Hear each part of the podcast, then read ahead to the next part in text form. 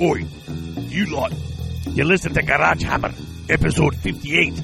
Tonight, the two Manleys got their friend Greg Dan from England to call in in the middle of the night to talk about Games Day and all the stuff that he liked that you saw the pictures of and said was crap. And after that, the two Manlings are going to talk about their narrative campaign where the disgusting greenskins go up against the unholy undead. We'll see how that crap turns out, too.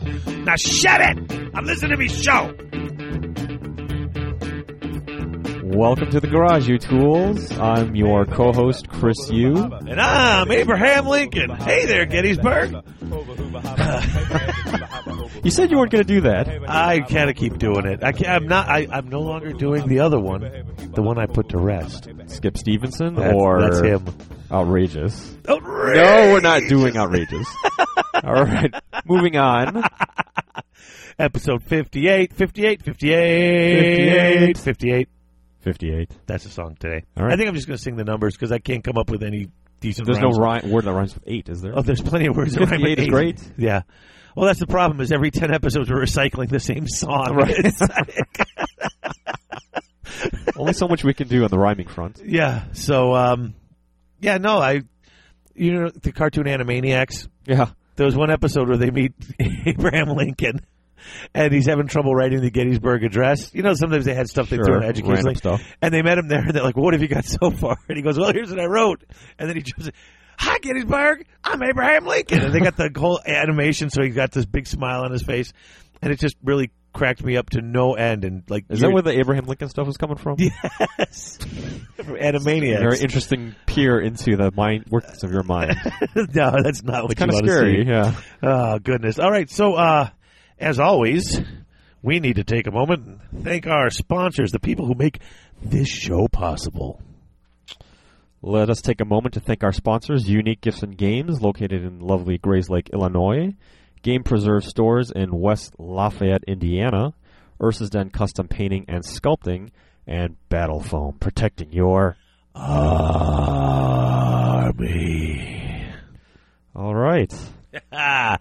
All right. We don't have any real shout outs yet. A couple of people Aw. said, hey, we're going to do a shout out. And then they didn't Yay. do a shout out. We, Oh, we did get some interesting voicemails, um, and we'll get to them. Oh, speaking of voicemails. tell us about voicemail, David. We have voicemail. All right. And it's for more than just calling me when you're drunk at a tournament. um, it is 1757GH Show 6. That's 1757GH Show 6. And um, yeah, people have been calling in with questions, uh, their opinions on some of the. Uh, you know the the topics we've Probably had. open versus closed lists. Jeez, talk about something that just kind of kind of blew up on our forums Well, too. I would say mean, blow up, but passionate I mean, not opinions. not blew up like in anger, but just like I didn't expect that thread to get as much I, I didn't business as either. it did. And, and it's funny because some people out there, you know, we play predominantly closed lists around here. There, some of the responses are, well, we haven't played anything but open lists. It's never occurred to us to play closed. So it just goes to show the difference in play style from region to region. yeah, and Jake and I were talking about this uh, when- as we were finishing up our game over uh, at, uh, Over at the Chicago Battle at Bunker. yeah at the battle bunker, which you guys will hear about that on the next episode when Jake comes on. Um, but I just even said to him, I said, you know, because even I got a little heated when when people were saying stuff, but it's it's so two sides of the same coin. Sure. He- you know, he sees knowing exactly what you have as maximizing his potential to win. This is where you are. This is what you're going to do. I know I can line up my best things against your best things, and it's, then it's how do we play against each other. right. Uh, there's no Versus surprise. how do you s- maybe strategize Exactly. or, or maybe best guess against each other. Exactly. It's like that, that thin line between a strategy and tactics. It's Right. like, you know, which one are you using? Uh, and, uh, and, uh, you know, and I even said to him, I go, but for me, it's that not knowing that makes the game more fun. And he's Hmm. like, and he said, he goes, I'm not arguing fun.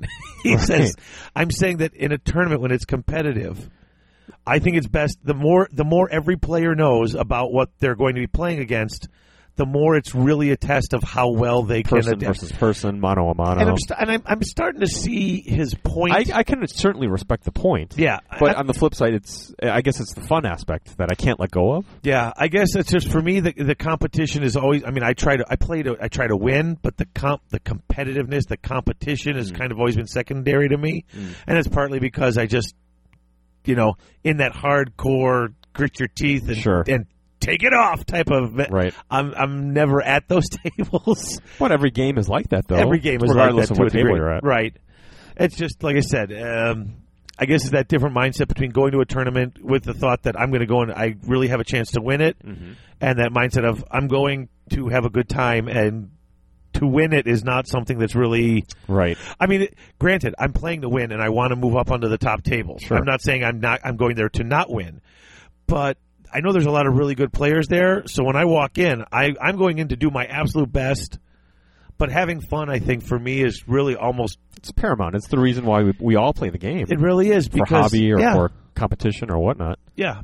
Because I mean, uh, be honest. Sometimes you go to a tournament, you start getting face stomped, and if your whole purpose in a tournament is because you're going there because you want to win the tournament, if that's your whole point, a couple of bad rounds of face stomping, and, and you were having a god You'll have a bad day, awful time, or, or a you're- bad weekend. or one, or you're one of those people who just don't show up the second day because I got no chance, so I quit. And I was just like, really, you paid for this, and you're just walking out the door? You know, I, I do have to admit, uh, and let me know what you think of this.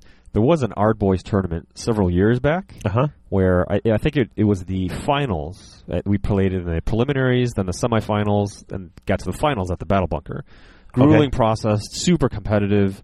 Uh, the first game that I was involved in, this is back in 7th edition, Right.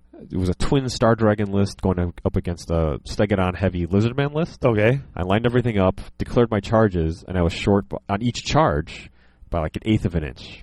He promptly countercharged me, matched me, killed me. So I basically, it basically lost me the game. Right. And I thought, okay, well, I'm out. Why should I stay? So I packed up everything and I left. Granted, Really? this was an Art Boys tournament. I don't think anyone there was upset at having to face one less person and clawing their way up to the top. Right. But at the time, n- none, of- very few of the armies were painted. I didn't know any of the players there. Everyone was supporting a very superpower over the top list power build. Right. And if you lose one game, you're out. So I figured, you know, do I want to subject myself to this? So, so I did leave. Hmm. So I'm one of those. I was one of those guys, and I think, in my opinion, in that arena, I don't think anyone lost out or Well, here's the was thing. It- disappointed it- or it- whatever. I don't know how many people were even there. Um, Uh, it was maybe twenty. yeah. See, and so uh, honestly, and that, and it's free. Like you didn't have to pay to get in. I mean, Right. if you're not having fun and you're at a free event, then if you walk away and it's not ruining anyone else's Well, I think chances, The thing is, it means one less person to compete against. okay, You know, because overall, the first person won like a whole a brand new army of their choice. right, So it's super competitive. Or if someone is lined up against me and I don't show and they get the auto win, I'm sure they will not complain about that. well, yeah, it's- exactly. I mean, if you get if you end up with the buy, then you get the buy. You know, the other people complain, "Oh, you got a buy," but shut up. Right. Yeah, I just like I said, I'm thinking more along the lines of if you're paying for a tournament and A- you show up and A you grand paid money to tournament, be there, th- yeah, this sort of thing. Yeah. and then just I mean, I got to be honest. I mean, after I got after I got I got uh, pants by Grant on the second round of Adepticon, I had like eight more hours of gaming where I knew I was com- I wasn't even That's a question of mental fortitude. If you know you're in it for that many more hours, you know, and your your chances of uh, I wanted, Podium I, I, or low? I and I know Grant's going to feel bad when he hears this. I wanted to quit. I wanted to quit the tournament, and but it wasn't because I had no chance. It was basically because we'd been gaming the day before. Yeah. Mm. We had the team tournament the next day. I was like, I just wanted to go and get pickup games with friends. That the, I wanted to play more with less riding on it. I, I guess. is yeah, where I it mean, got that, to. that- I mean, at at that stage, uh, you know, big tournament like Adepticon, once you commit to it, you have to. Well, stick that was to the it. thing. I mean, and but on the s- by the same token, there was 140 some people there, Mm-hmm. and it was- we did have a ringer running. Had I decided to walk and just go pick up a Malifaux game against the Right. cheated Fates guys, they wouldn't have needed their ringer. Mm.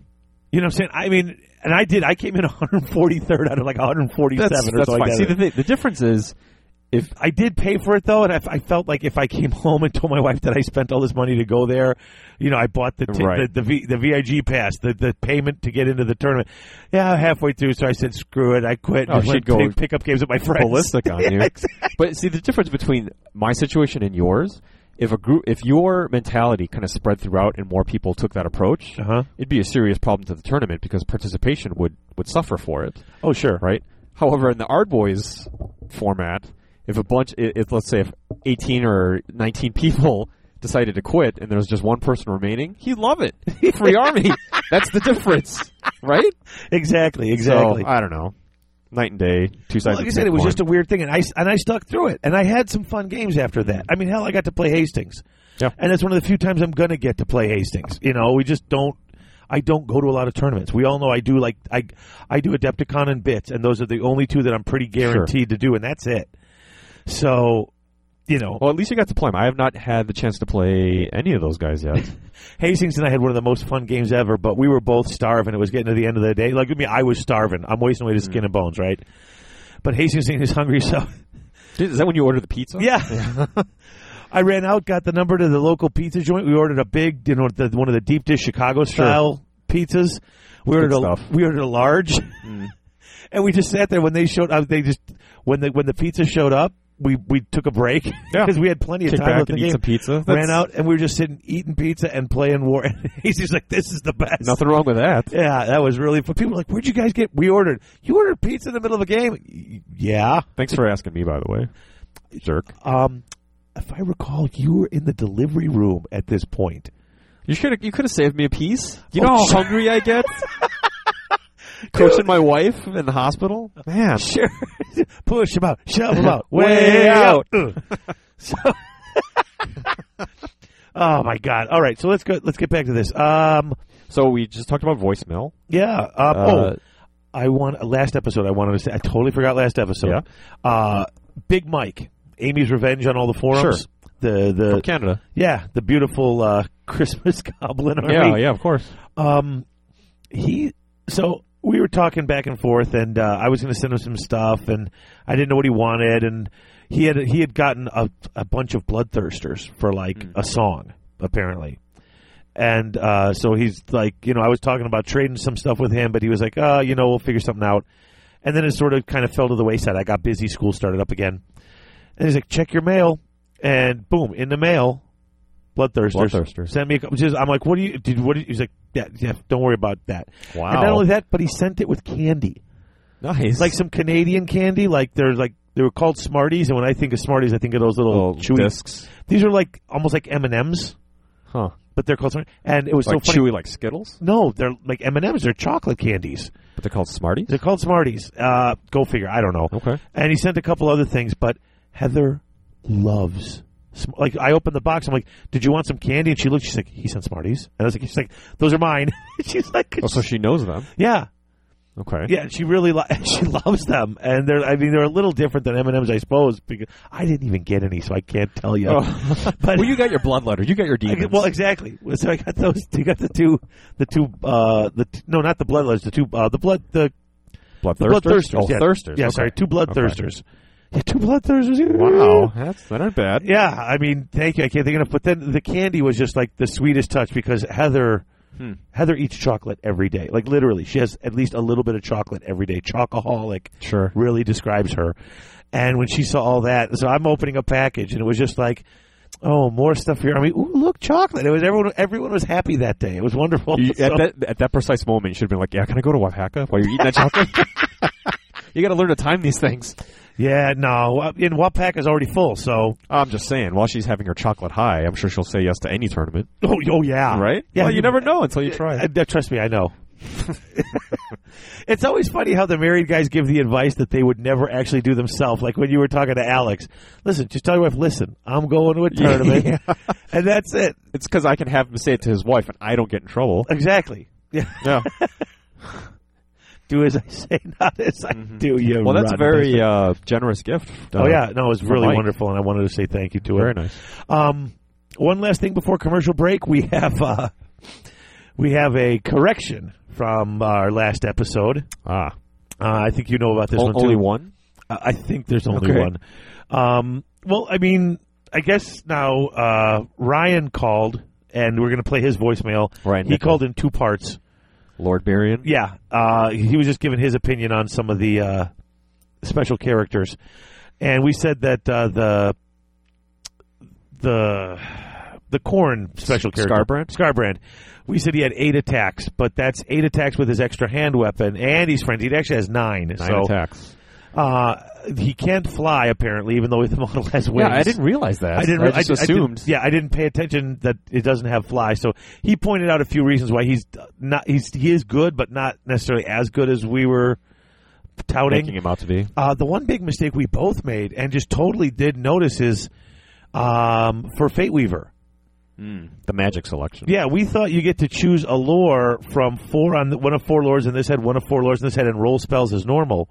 Not so. No, you just get to pick any spell. You get to pick four spells from any- Willy-nilly, any whatever you want. combination from those four la lords. carte. Yeah, you get try some from column A, try all from column B, A little bit of life, a little bit of fire. So you could be like, oh, I want to take. Uh, you you could take the mind razor, and you could take the the um, uh, the purple sun, Sure. and the you know Whatever you want. dwellers below. I mean, what I- but, but maybe the not key dwellers. is well, so when it comes to a tournament, do you have to select those spells? I would assume you'd have Once to select them for the before the weekend? tournament. Yeah. Okay. Otherwise, it'd be too broken. Well, I mean, I honestly, yes, it would be really broken, but this is this kind of goes back to the whole Skaven thing, where it says he can. The rules in the in the red Sure. book say you got to pick all your lores ahead of time and then roll for spells Yeah, normally. Yeah. But the army books override, and the army book says that he can just pick. uh, The Skaven Seer can pick from Yeah. one lore or the other. Yeah. and uh, I don't know. I mean, I I really think that allowing uh uh someone to walk up to the table in a tournament and then choose eight spells from all the lores. from all the lores is Yeah. Uh, Well, I mean, he's personally I would not. I would say you'd have to have your spells chosen before the to be tournament. yeah to make it fair. Yeah. But from a fluff point of view, he that's knows awesome. That, that, well, that's because he knows every Stop it. spell. So and he- Techless is the same. It says that before each game, he could choose a lore and he knows it all. right. So And did- conceivably, when they FAQ'd that, they didn't they didn't delete change that. No. Oh, see, But most TOs, well, in fact, all TOs that I know of rule that yeah, when you submit your list, you've got to put your lore yeah, just to keep it kind of fair. It is because I that's one of the things that I mean playing dwarfs I never had that and so but I remembered I'd walk up and it'd be like some guy was playing with this and you're watching what he's playing with and the spells he's using and then you walk up with your army and suddenly his It guys changes. yeah, Yeah. You're like, I- I whoa, did- whoa, whoa, what? and I mean it it, it did I guess in the age of stupid powerful spells being able to pick I mean with these devastating sixth spells Kind of nice. getting to pick your lore every time you walk up to a game would could could be kind of broken Not bad. it's not bad. Uh, so, all right. So that's it. Well, listen, uh, quick break back and then um, uh, more stuff. Garage manager. There we Or go. Garage manager. Garage manager. Toolbox. Toolbox. Okay.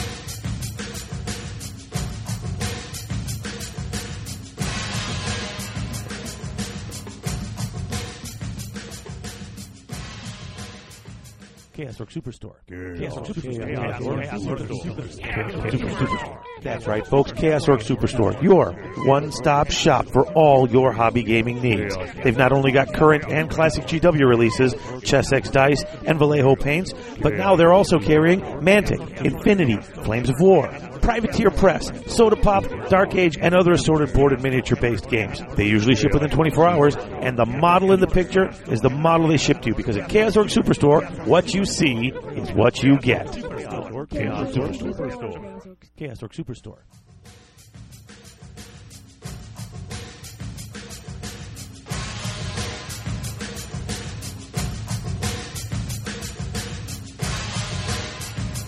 All right, welcome back to the garage, you tools. Here we are. Um, one other thing we forgot to mention: uh, Circle City Circuit has begun. Uh, I wanted to have uh, Jeff on this episode, um, but we will have him on next episode, if either by voicemail or something, or on the show uh, to give you guys an update because I know the first round is, I think, at the end, uh, right at the end of this month. But the Circle City Circuit has begun, and we will keep you updated because that is just about my favorite tournament that I never get to go to.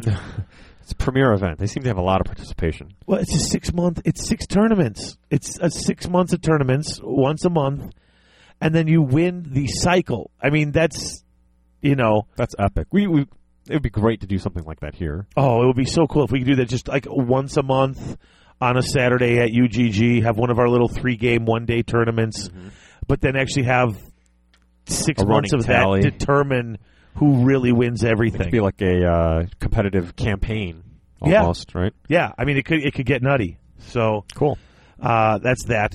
So I guess uh, I guess we're on to the toolbox, and the toolbox, Yeah. as you know, is brought to you by. Um, oh, I want to thank Andrew Stana too, who is the, the owner and operator of Gasworks Superstore, who has uh, supported several people for Extra Life. Oh, Extra very Life is nice. on the twentieth. By the time everybody's hearing this, there's a few days left. Um, team Cranky, uh, you know, Cranky put a goal of ten thousand for the team, and I think me and Elmer and Cranky each set a goal of a thousand. Yeah. I'm at like five fifty right now. I'm never going to hit a thousand. I'm doing my best. Everybody else set a goal of like a hundred, so Sure. that doesn't equal up close to ten So. I mean, I mean, it's a beautiful goal, but I'm like, dang. But I guess Andy Sherman, you know, he works in like some factory, I believe. I've seen his tweets. Uh, Well, he's he's got 700 employees. yeah, he's well into the thousands. He's walking around. 6.5,000, I thought. No, I no, think no, I saw- no, no, no. I don't think he's that high. I think- thought I, I thought I saw a tweet. no, I think he's at 6.5 thousand to go. I mean, on our $10,000 goal, we we're Oh, is that is that what yeah, it was? no. He's Okay. been going around to his employees, and he's going to totally be on, on the top for this.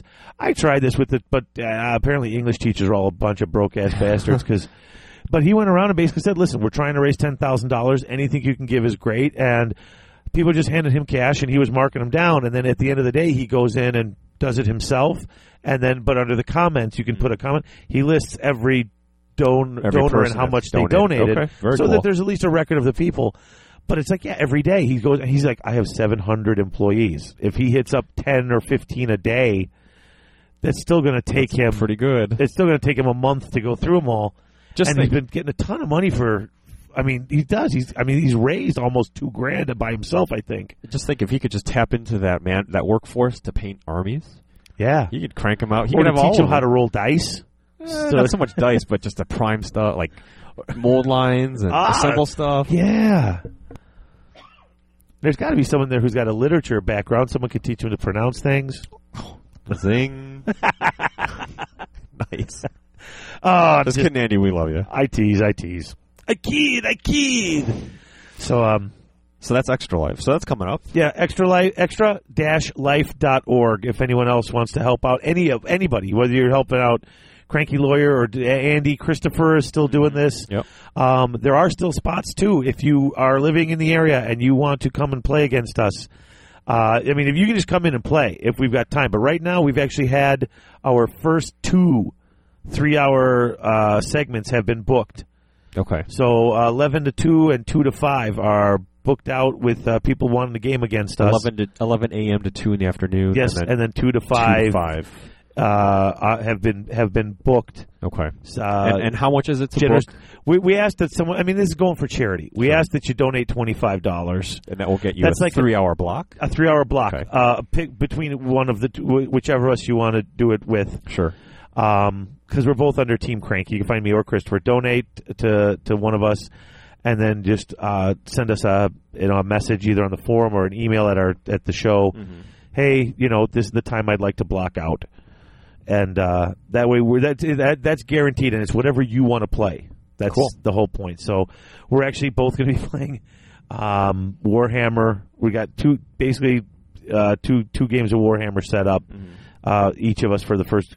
Uh, they want to play against Chris's Cast Dwarfs and my VC, so at Nice. least a couple games of Warhammer to start the day. There you go. Do it right. Book it early because by the time we hit the three four o'clock in the morning, getting towards that eleven o'clock in the morning, Graveyard shift. dude, seriously, Gr- Chris and I were like, yeah, we're gonna play war or, t- or Thumb Russell. checkers, something that's I Spy. exactly I don't know. You'll be tired. That's an easy game to play. rock paper scissors. One, two.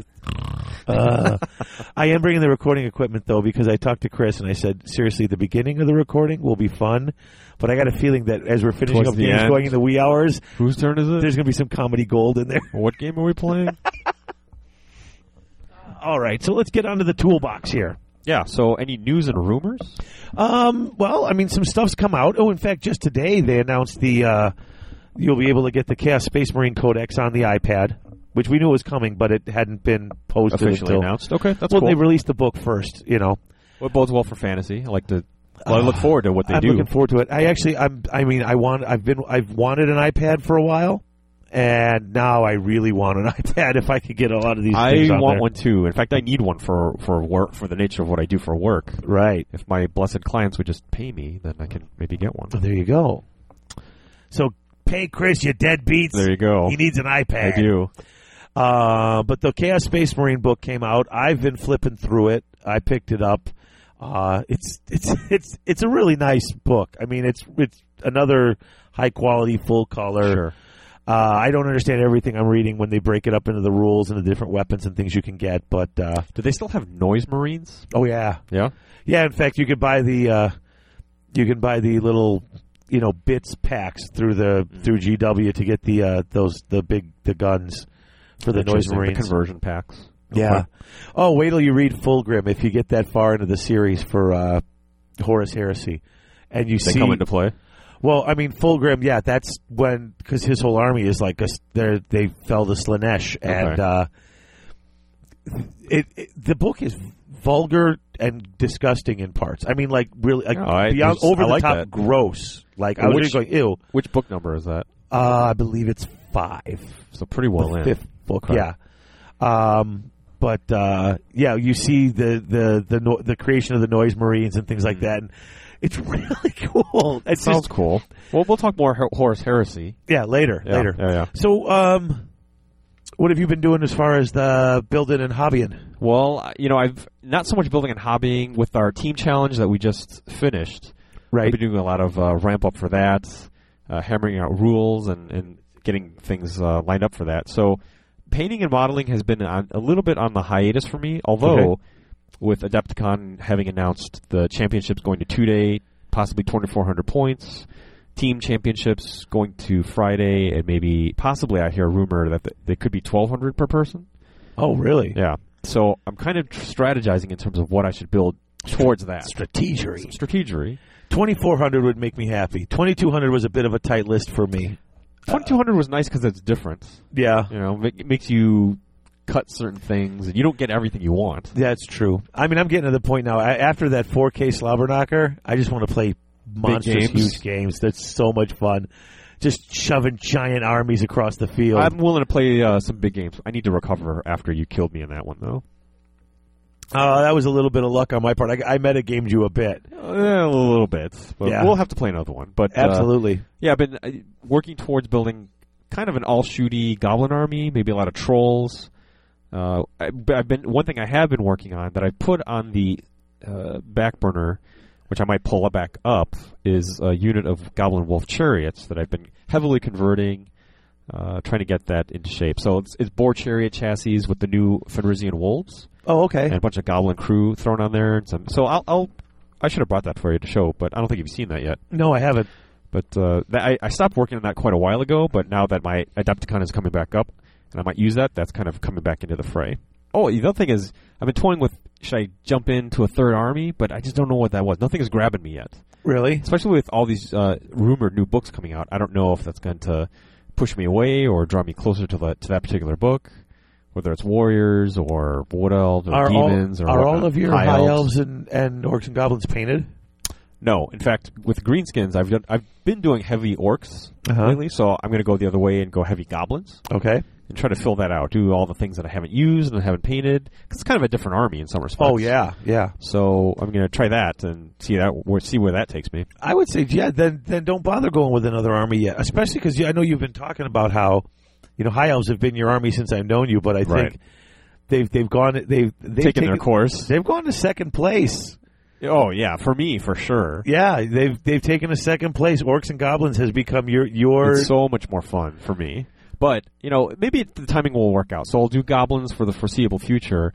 High elves are rumored to come out in spring of 2013. So maybe that'll that, be a good that time may to change. rekindle, rekindle Yeah. your It interest. could. It could. So yeah, just keep working on what you've got. I mean, that's basically. I mean, that's why. I mean, everyone's like, when you know, I've already been. at- You know, you said you were going to take your VC for a year, and it's been like almost two, and I'm like. Well, if you like it, I'm- I'm having fun and I'm still plugging away at the painting. I want Right. to get this army fully Get it painted completed. and then I can put it aside because I'll need to start painting something else. But Mhm. I think that's a good judge for me of I'm going to keep playing it until I can get it painted and built, you know, see what I can do with it. it's interesting because uh, Dave Tishnai, who you met f- over our, our, on our team challenge, he was Yeah. our sixth man. He's a big time 40k player. He's got I don't know five six different armies. Uh-huh. He was telling me the other day that every single miniature of every army he owns, all painted. Every single one. Well, sure, you just take all those Space Marines, you paint them blue, and then put a little edging on them, and No, they're done, right? no, no, no, not quite that. Even if you did No, that, I'm just joking. but I mean, yeah, the- every no, you know, I mean- Tyranid and Eldar. eh, I mean, yeah, that's pretty good accomplishment. I agree. I, I don't have one army that has every single model. I, I don't painted. either. I have tons of stuff that's not even all those high elves. Oh yeah, Tons of stuff that's not painted. yeah. So you know, keep plugging away on your orc and goblins and your high elves till an army till an Really army jumps out at yeah, me, yeah. Hmm. un- unless you're out of models to paint, keep working with what you got till something Well, grabs you. it's- it's- Otherwise, you're going to be like me with with with a, with a store in your back storage room. Right. It is a lot of stuff down here. yeah, no kidding. I, I think when it, ge- if it gets to the point where both armies are no longer fun to play, that's definitely the time to get a new one. oh yeah, Painting is one thing, but playing is totally different. absolutely. So that's uh, been me on the hobby side. How about you? Uh, I totally failed my hobby challenge. You failed. My okay, so commitment. remind the listeners what was the hobby? I Challenge? was going to paint my uh, bat swarms and my fell bats. Uh, I never even got the fell bats primed. I just Oh didn't man, get around utter to it. failure. Nah, yeah. Well, that and that's part Fall- of it. I is- demand you fall on your sword right now. Oh well, gee whiz, thanks. I guess I did get the uh, bat swarms. I got I got the bats painted. Uh, I just have to do the basing and do the the little tombstone that's on each one. I Okay. just I just I didn't have the the time or the desire to pull out all the paints and it's for me it's it's the actual setup time Mm-hmm. and takedown time for painting because I have to put everything away when I'm done. Sure. I can't leave the paints out with with with my daughters around. It's it's like I have to seriously commit to Set up and take down. set up and take down for Well, don't you have every a time. tray with, that hel- holds all your paints that you're using that you can just p- yeah, put up on a I- yeah, high and, I- shelf? and I do, but it's still another thing where it's it's it's just that I basically I've been doing I've been building because I can build for ten. I just put stuff down and you can just with building you can pick it up for fifteen minutes, clip a few models, put a Not little so much glue- painting because the paint will dry. Exactly. Yeah, you got to get water out. And this week, last week, Heather was out of town for work all week, so it was I was constantly running the kids around, uh, and even when I wasn't, we were upstairs. Like normally, I'm down here in the basement, you know, doing hobby and stuff. But with Heather not being home, once I put the girls to bed, if someone's not upstairs, like in our room watching TV, somewhere uh, in the it, within earshot, they won't go to bed. Uh, So I was up in my room watching TV up there. I was like, okay, well, I could build models up here, but I am not going to sit on the bed with a paint tray and paint not just in bad, case no. something spills, you Yeah. know. But I did get a lot done. Um, I built the 20 ghouls that I had left in my uh, Kickstarter from Mm-hmm. Kings of War. I built all 50 of the skeletons for man- the Mantic skeletons for Kings of War. I built 10 of the Revenant skeletons, which are like the Grave Guard. Um, and So that's 80. that's 80 models. Uh, no, yeah, 80. I've got 20 uh, Revenant uh, left. I'm going to, It's 100. yeah, I'm going to leave the 40 zombies I got with the Kickstarter pack. I'm just going to leave them on the sprue off to the side. I have, Are you, are you zombied out? you know, uh, it's. I've got a lot of other stuff to do. I have 210 zombies. If I can't make that be you enough have right now, 260. I could have 250. I can only. I got 40 more. 250. No, 40 more. It's a okay. nice round number. It is. I had this whole Twitter argument. You saw me going on. I Mm-hmm. had, you know, plus the the way in Kings of War, the you know, I I'd have 250. Well, 240 would be four endless hordes, and uh, so then if I'm going to build 240, I might as well build the last ten, right? So, Yeah, uh, of course. but I said I'm going to settle. I'm going to settle for three endless hordes and one regular horde. 210, I think, is enough. I've I've not run out of zombies in a game yet. If I do, I will certainly the next day will be cutting plugging and- away at more zombies, huh? but for now, I think that I mean there's other parts of my army that that are it, just as much in need of paint. Do you enjoy? It sounds like you enjoy the building aspect more than the painting aspect. Oh, I do I do Yeah. enjoy the building a little more than the the building and the basing and getting the you know getting the little glue and the rocks Sure. down, getting it ready and then primed. Up to that's all really fun. I don't. I, I, it's not that I dislike painting. It's just for me. I can grab a sprue and some glue and a file and a clippers and just go at it. Sure. And if I got five minutes stop or two when you need hours, to. yeah, Yeah. Whereas with painting, it's it's I mean, and, and Mm-hmm. you know me when I get into it. Once I've gotten it set up and I start, I don't want to stop. I I mean, I will paint for six to eight hours at a time. I mean, I was doing that with the zombies. I mean, what Yeah. I spent Six you know- to eight hours at a time. Yeah. that's a solid stretch. Uh, Yeah. Yeah, you're fortunate to get such a big block of time of uninterrupted painting Well, sure. It's hard- you start isn't that at hard eight to in the do? mo- well, yeah, I start about eight in the evening. once the kids are down, Yeah. and you go till six in the morning. Well, well, no, that would be ten hours. Okay, well, four in the morning. Sometimes, yeah. It depends. If I'm painting, if I'm into it, and I just going and plugging away. So you sleep for two hours and then back up again. well, I mean, this would be on a weekend or a Friday night when I Still, don't have to that's- get up as but early. You still have to get up. You still have to get up. Kids Yeah. aren't going to leave I you can, alone. I can get by on three to four hours for a day or two. wow, Um, that's not, no not problem. me. I need my seven, eight hours. Oh, see, no, I I get about I get right now. I just sleep about five hours a night on a Uh, Yeah, good yeah, I night. can't. I can't do it. I'm, Yeah. li- I'm like a Ferrari. I need my my sleep precision. You're machine. like a Ferrari. You need your sleep. What I'm, the I'm hell a does that precision mean? machine. Uh, I oh, I get it. See, I just you know, I'll just take a nap on my lunch break at Uh, work. yeah, I can't I- do it. I I'm, a- see- I'm a wreck. If I don't have my sleep, I'm a Oh, wreck. see, I'm a totally short short sleep and a power nap in the middle of the day, and I'm I'm golden. Hmm. I will I will I'll be at work, and it'll be lunchtime, and no one's in my classroom. I'll close the door. Got the chair that leans back. I'm kind of in the corner. I lean it back. Mm-hmm. The lights are off. I set my alarm on my phone for five minutes before Mm-hmm. the bell rings. Forty minutes uninterrupted. Boom! I'm ready to go for the rest of the day. And then I see like a transition of a dream sequence of you and animaniacs jumping around in your head. hey, Gettysburg. oh, geez, gonna do that again. but so, um, so a lot of building on your end. oh, and I built the pieces. I, I got Oh, for the campaign. yeah, I got my uh, the the War Master uh, stuff from GW's uh, from their specialist games. And these are to represent our Different our armies. armies, Yeah. on our map. Yeah, so ba- I mean, basically, I took twenty millimeter round bases. I took the War Master bits that come in the package. I just bought. I bought a bunch of different packages of characters. I bought an Orc and Goblin Mm-hmm. character pack, uh, the Warriors of Chaos one. Actually, I bought the Corn Demon one, so it had the The the demon prince. on Demon there. Prince. So Let me I- just say that demon prince is the biggest of the lot. yeah. So psychologically, visually, it's just huge compared to my goblin one. Well, I mean, but a Demon Prince is bigger than a Goblin. I mean, it should be, you know.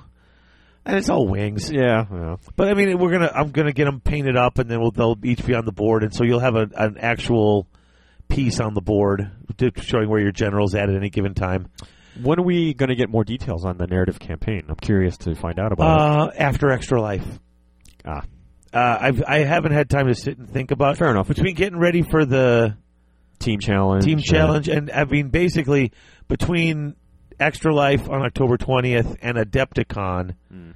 I don't have another tournament, so You're, you're wide open. huh? I am going to Okay. be painting. Uh, I'm, I'm I'm hoping to get most of the VC everything finished, all Hmm. ten thousand points of it, and I'm also going to get the Kings of War stuff done. Hopefully by then too. Have you picked out what you're going to do for Adepticon? I haven't seen a schedule yet. Well, Until I see a schedule, Assuming they do the team challenge on Friday, do you have a team member lined up? Are you going to do that? I don't have a team member lined up.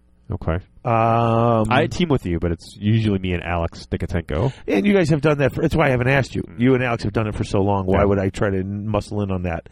I know Harrison is supposed to possibly play with Grant if he can get off us. If I if if I can call him into school that day. Mm. Um, it really. I, I mean, I really want to do the Mantic Kings War tournament. Sure. I really want to play in that. So it depends on what day that that is. Sure.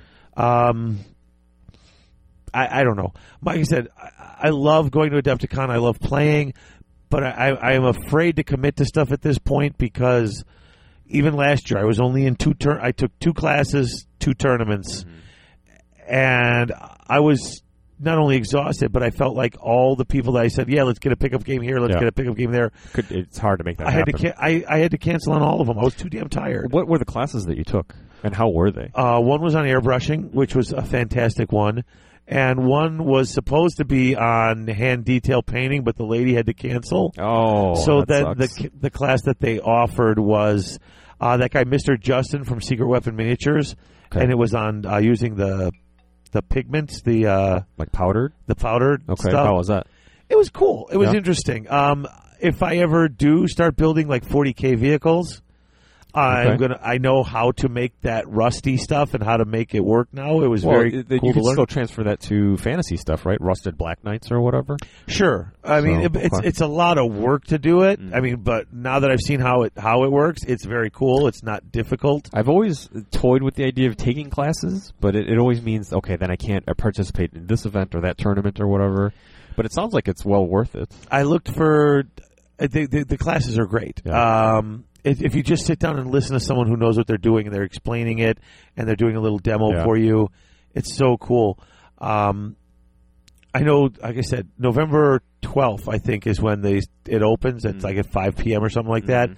and I am totally going to be right in front of my computer at five o'clock. Sure, Like that's the minute it opens. Get a VIG ticket because that's totally worth it. you're going VIG again. Yeah, and then uh, and sign up for classes quick because that some of that stuff fills up in in Minutes. uh, yeah. yeah. I mean, especially the classes from these these really good painters Mm-hmm. because I still want to take a freehand painting class for this. Mm. I still I want to. I want to learn how to do that. Sure. I've got all these cool sh- blank shields from Mantic.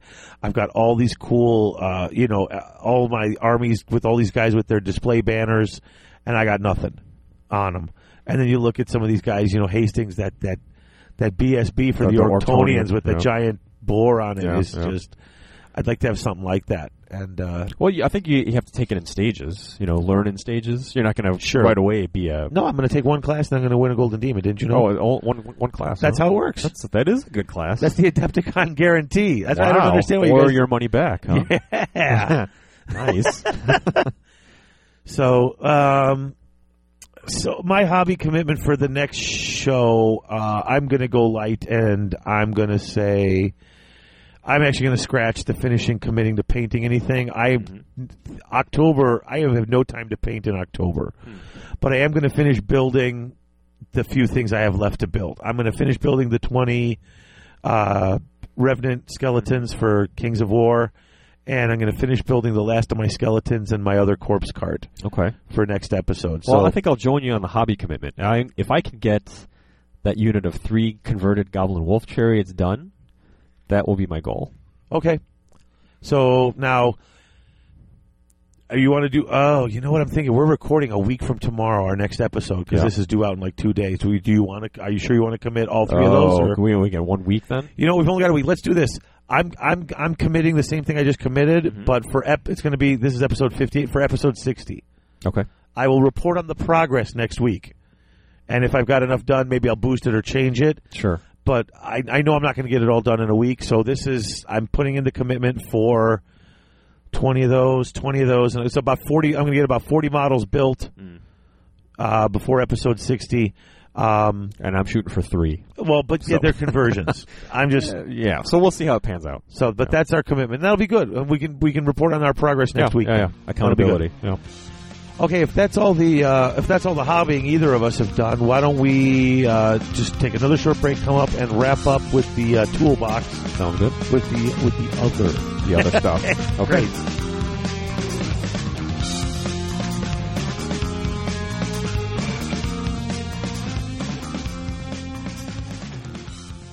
Hey, Dave, I'm looking for a place to play some Warhammer. Family games, board games? You mean unmatched awards and adventure? Sure. Uh, place with collectible and trading card games, RPGs, unusual You gifts. mean unparalleled offerings and fun? Okay. And it'd be great if they had books, candles, and collectibles too.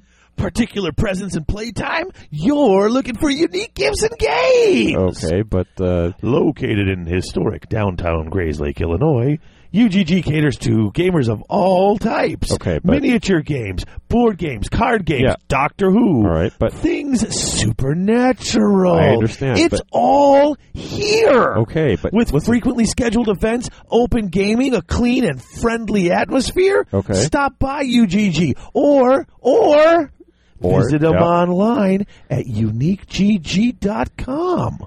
you could have just told me about unique gifts and games. Individualized endowments and festivities, essential awards and diversions, one of a kind presents and happy fun time. all right, that's enough. So we're back.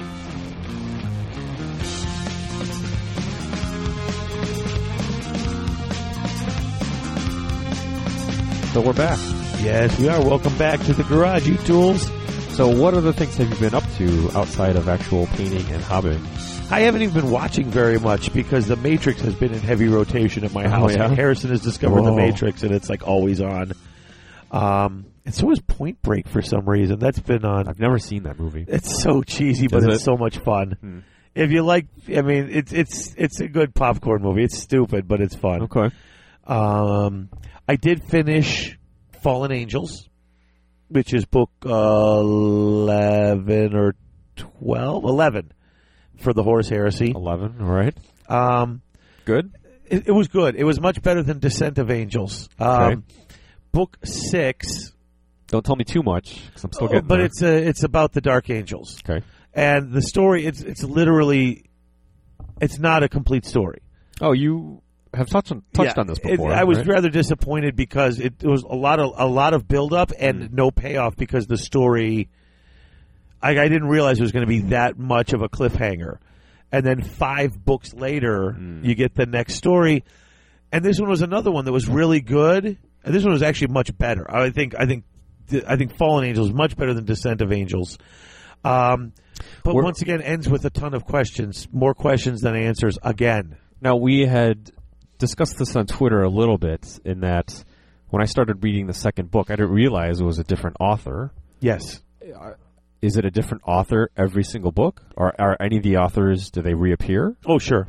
Okay. I think Dan Abnett's written three or four of them. and they do that for their production schedule to kick out more books Yes. more often. Yeah, uh, one of the things that I've I've heard and I've heard interviews is that they'll get the six authors who are writing books for the horror series that year, Mm-hmm.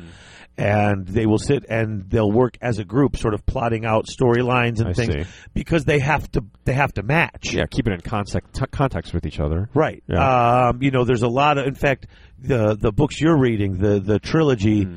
uh winds up with what the uh, there's the Istvan three is like the main planet that Yeah. winds up on book three, and uh, that's the whole Horus Heresy for that first Forge World book Right. is Istvan three, and as you go to later books, as as a lot of them back up till just before Horus goes, Uh huh. they're constantly mentioning that stuff. And so, Right. yeah, granted, that was in the first book, so now it's easier. Sure. But a guy who's writing a book now, there's another guy who's writing a book that's going to be out in a year as they're writing out the schedules and Uh-huh. stuff. And granted, there's time to go back and double check and Sure. adjust things, but they they're laying out that plot lines and those storylines now. So let me ask you something from a literary perspective. I don't do a lot of reading. Uh-huh. I, I but I know you do. Yeah, What when I started reading book 2, it felt very different. I think just because of the author's writing style, not bad or worse, but different. Oh yeah. and I found it, to be honest, a little distracting, almost disconcerting, because I, you know, I thought it's it just doesn't feel like the same book. Do, do you find that to be an issue? Uh, you know, th- in the first in the in that first trilogy, it's like when you're not really used to it because it's that same story, and suddenly the writing style changes a bit. In the first trilogy, I can see where because even I said, you know, the, the writing style's a little different because Yeah. Mm-hmm. Dan Abnett's got a really great writing style, uh, and it's it's it's very comfortable and it's very uh, you just it's it's it's easy to read Dan Abnett, Mm-hmm. Yeah. and it's still lots of detail, well told story. And I'm not saying the second book isn't, but it's different. Right. Um, but after that initial trilogy, I mean, the books are being told from so many different points of view Mm-hmm. that once you start to get used to, y- you know, uh, uh, uh, the the the voice that an author might have might be different. Mm-hmm. But once you get past this initial trilogy with the same characters in all three, every book's got different people, different guys, Ah, different so this, different diverse. that. It's so It- diverse. That may that- actually lend well then to, exactly. to the reading. Okay. Exactly. It doesn't. It really doesn't b- f- bother me that much at all Okay. because every story is so different. Uh, I got to the end of this book, and I still don't know if I like Lion Johnson or not. I have on Twitter called him the the the. There's 17 Primarchs and a douche mark. Mm, yeah, I would go so far as to say you don't like him. Yeah. I liked him a lot better in this book than in Yeah. the last one. Or do you know why he's a douche? Maybe, Uh, no, that's the thing. maybe he is- has motivation. that's the thing. You're getting bits of his personality. I'm, I'm learning a little bit about him. It's like the more I know about him, the more you, the more you know a character, the more you can kind of sympathize with Sure. their flaws. And so I have a little more sympathy for him in this book after this book than I did in the first one. Hmm. But even at the end, I'm reading at the end, going, "Wait, what? What?" Hmm. And it was just it, it was another book that I don't want to do any spoilers, but it it kind of told the story that Sure. it wanted to tell. I mean, at the end of the first book, and this is not a spoiler, Johnson splits up the Dark Angels basically into two halves. Sends half of them home to their planet, their home planet of Caliban, Uh huh. and keeps the other half with him on the on the crusade. And basically, the book, every other chapter, cha- the odd number chapters are him on the crusade, and the even number chapters are what's going on in Caliban. Hmm. And they're, I mean, their Dark Angels have a whole problem. People say they don't know if they're a traitor legion or not, Uh, and you're this is- starting this to is see why. because there's this split, The and they're duality. literally this split going on. But it's still, I mean, parts of it are confusing. When I got to the end, I was like, I don't know what in the hell's going on again. Right. Mm-hmm. So, and I don't want to dwell too long on it, but it just it was another one that left me with more questions when I got to the end than So, I uh, they're, are they answered. trying to entice you to read? well, apparently, Stay tuned for the next three, four books. well, I mean, but the thing is, there was a s- s- five book gap between the first story and That's the what I'm second saying, first story. yeah. I don't know uh, if I don't. In fact, I don't think the third or the next part of this story has been written yet, and that was book eleven. They're on book twenty-two. Oh my gosh! So yeah, that story is just sort of hanging off Epic. in the distance, waiting. I don't know what happened. So I don't know. A little frustrating, but uh, I've moved on to a thousand suns. So we'll read that one. Yeah. Um, and if anyone's noticed this, I don't know if you've noticed. Uh, I read a lot of Black Library, as the listeners know, and I've noticed that most of the books are right around the 400 page mark. I don't know if they tell them this we want this many words or whatever, but it's like between about 405 and 419, like 412 seems to be like the number that the books just keep coming to. And it's just funny because I pointed out to Harrison, and now every time we open a book, we look to see how many pages it is And it's about right. and it's right around four. Now this next one, Thousand Suns, is like five and a quarter. So we're like, oh, this one's Ooh, an I oddball. bonus stuff. Yeah, yeah. Yeah. So, but that's been all of my reading. Okay. Um, new podcasts. I've been listening to pretty much the same ones we've been listening to, and Any shows or movies or anything? no, I No. don't watch. A, I honestly don't watch a lot of TV. What I have been watching is all just repeats and, and Okay. reruns, and I haven't even gotten to go to the movies. So, I, we have been. Wa- my wife and I are big fans of the that show Fringe. yeah, That's on Fox. Great Yep. show. I don't know if you ever had a chance to watch it. I but haven't. Good stuff. It, it stars. Um, I think his name is John Noble.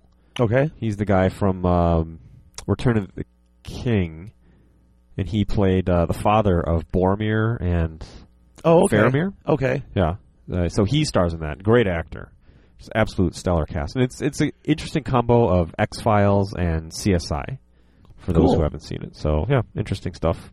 Yeah. So that's about it. Yep. All right. So, uh, wow, we got like nothing to report on. Oh, the only thing that we didn't talk about was um, uh, I have been um, reading up on the rules for uh, Dreadball. Mm. I should be getting my Kickstarter in about six to eight weeks. Nice. What teams? Oof, I've got uh, the the I got the, the whole of season one, which has the Forge Fathers, the dwarfs, the orcs, the rats, and the human corporation. Okay. And then season two has the female corporation players who actually play a slightly different game. Okay. Uh, and then there's a couple of alien races in there and a robot uh, team. Someone was telling me that the there are no elven races. Is that right? That is correct. Is that uh, by design, or will there be some in future? They seasons? don't want to put a fantasy. Fe- uh, they don't want it to be fantasy in space. Uh, I have But a it's got dwarves and orcs and Yes. Yeah, I, I mean it's got these the Forge Fathers, which are Yeah. the space dwarves, and they've got this space. They're called the Marauders, and they're the space orcs. right. Um, Are there any undead? nope, Huh. haven't seen them yet. Okay. So more maybe more aliens. There than- have been, yeah. There's uh, there's a couple of alien races in here. There's guys that look like thin versions of Greys, almost, you know, but that thin head with the big eyes and the long face. Um, there's a third season team that uh, is like a squid, right? I mean, it looks like Okay. Cthulhu, sure. Mm-hmm. you know, all tentacles and suction cups. Um, but no, they they actually did. There's one that uh, they was supposed to be monkeys. Space monkeys. They were genetically engineered like monkey clones in like full armor, but they didn't look very much like monkeys, so they just changed it to say they're weird clones, and they're like sort of simian-like clones. Okay. Um, there's that team, and there's just all sorts of Huh. stuff in it. It's really, but um, from what I've re- read with that, I've, I'm I'm really looking forward to playing some Dreadball, and we are gonna have um, we're gonna have a garage gamer Ronnie Renton and hopefully the Mm-hmm. designer Jake, who the guy who designed the game, are gonna come on and we'll ha- in like in about a week or two. Hmm. and I'm going to do an interview with them and put that up as a garage gamer. And then once I get the Kickstarter after Christmas and I've had a chance to play it and maybe have you play a couple games, Sure. we'll do a full on report on the game. Okay, yeah, I look forward to it. But uh, I'm really excited for them because uh, you know Ronnie was. I mean, Ronnie's a great guy, and that Kickstarter did almost almost three quarters of a million dollars. That's insane. yeah, We live in the Kickstarter age, huh? it, if if it's a good product though, and the thing is, I think you know people trust Mantic. They know that if they if they invest in this, it's going to It, happen. it gets better for the Yeah. consumer. yeah, and it's going to happen. So Hmm. I, I look forward to that. That's the one thing that uh, the other thing I've been Interesting. doing. So You know, the one thing, if this is too much off topic, we can edit this out. But I was doing some reading, and um, that Prometheus DVD is being released, oh yeah, and I was reading an article where one of the, the sc- they didn't film this part, but it was in the script. The guy uh, Wayland, the old guy, yeah, wa- is is talking about how growing up when he was studying, one of his mentors was a guy by the name of Tyrell, whose office was located in the City of Angels back on Earth. City of Angels being, Los Angeles at the being a Tyrell ref- being a Corporation, reference to the Blade Runner. Blade Runner. Yeah. So that links that that infers a link between Blade Runner and Aliens, and Well- by extension, a link to then Predator. If you buy into the Aliens versus Predator mythos, so I, I don't know. I just thought that was a yeah, very interesting no, that, connection. That actually is really cool. That that the Tyre having them linked to the Tyrell Okay, so Corporation. he, he talks about you know Tyrell was going on about testing with uh, genetically enhanced humans, and I don't know what he was going on about, and Aha, et cetera, et cetera. So, interesting. yeah. Oh, and Ridley Scott directed them both. right. So So trying to tie in his own story, trying to trying to tie in his stuff to some Philip K. Dick stuff. That's uh, Mm. that's a, that's that's that's a bit, that's a ballsy tie. It in, is, you but know? he did it pretty well. So Yeah, I was one of the people who really liked Prometheus. Um, I, I liked it too. Well, it's so funny because Ridley Scott went on for months saying it's not an Alien prequel. Mm. It's not the prequel to Alien. It's really not the prequel to Alien. And he said, well, there is stuff that links it to Alien, but it's not a prequel. And everyone said, all right, BS. And you watch, it, it's not a prequel. He, he but the, wasn't the lying. last scene of that, I mean, uh, spoiler alert, but that alien where it kind of like okay, the, okay, the last, but still, there's at least at least one more movie between Prometheus and Alien. At least do one we know more. that for a fact? Are they actually? f- I think I read that they are making another oh, they are, movie. Oh, they're making another move. What I'm saying is, you, you cannot directly link Prometheus and Alien. You know there Not are directly, links, but that's what I'm indirectly. saying. Yeah, yeah. But it's not really a prequel because it doesn't give us any more Not in the information. sense of like the Star Wars prequels, ab- right. Yeah, That's what I'm saying. It's not a direct prequel. No, of course there's a link. It's the same universe. It's Sure. the same stuff. But I, I didn't walk out of Prometheus knowing more about the Alien universe. I actually feel like I know or less. confused. Yeah, it's like I, anything. if you answered this, I had more questions actually. Yeah, yeah, yeah. Um, So I'm looking forward to that DVD. I think there's seven hours of like extra footage and Oh, I can't interviews. wait. and- I've got to, in fact, I got to go to Walmart this week, and I got told I got to pick up the Blu-ray for Cinderella because the Okay. Blu-ray of Cinderella's out. All right. I got to pick up Avengers because I've been remiss and not picked it up yet, and okay, we that's still haven't seen that. oh, that's all sorts of awesome. And then I can't wait. I got to grab. Prome- I want to grab Prometheus. I was actually at the Walmart, and they had the boxes up, and I thought it came out, and that was just the box to take it to the counter Ah. to put down your deposit. Oh, They were like taking like the, Jeez. the, the pre-orders the pre in pre the pre store, order. and I was just like, really? Huh. Which, by the way, there was no such thing as pre-order.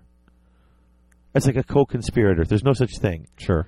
When you, pre- I didn't pre-order a book. You I ordered. ordered a book. Yeah. Pre-order is what I'm doing when I'm thinking about ordering the book, and I haven't clicked and put in my credit card number Right. yet. Right. Right.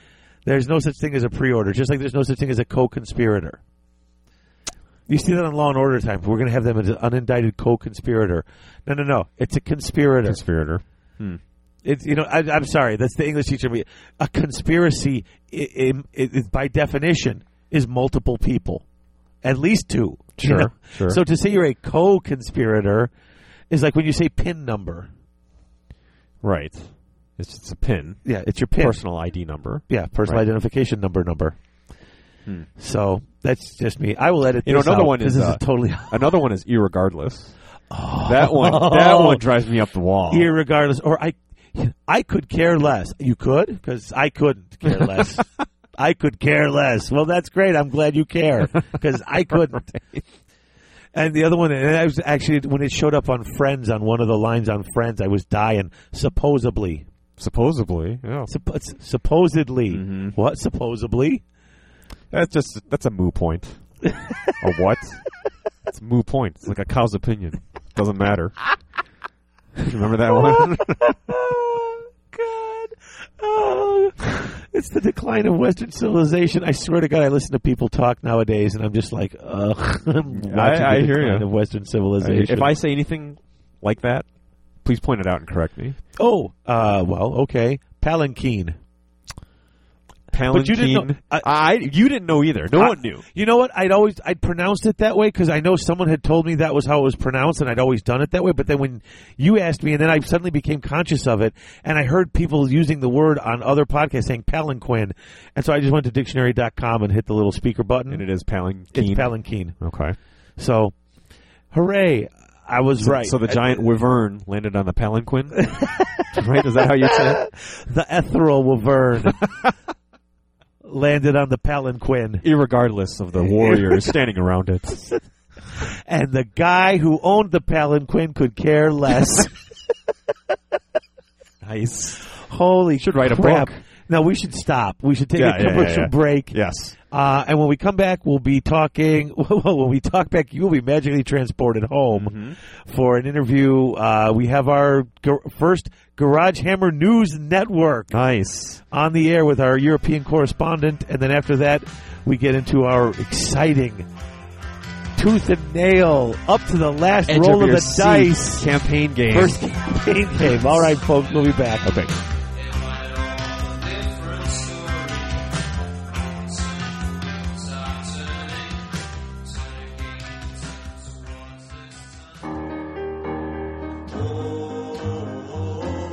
For all you gamers out there, Blood in the Sun 3 Enchanted Under the Sea.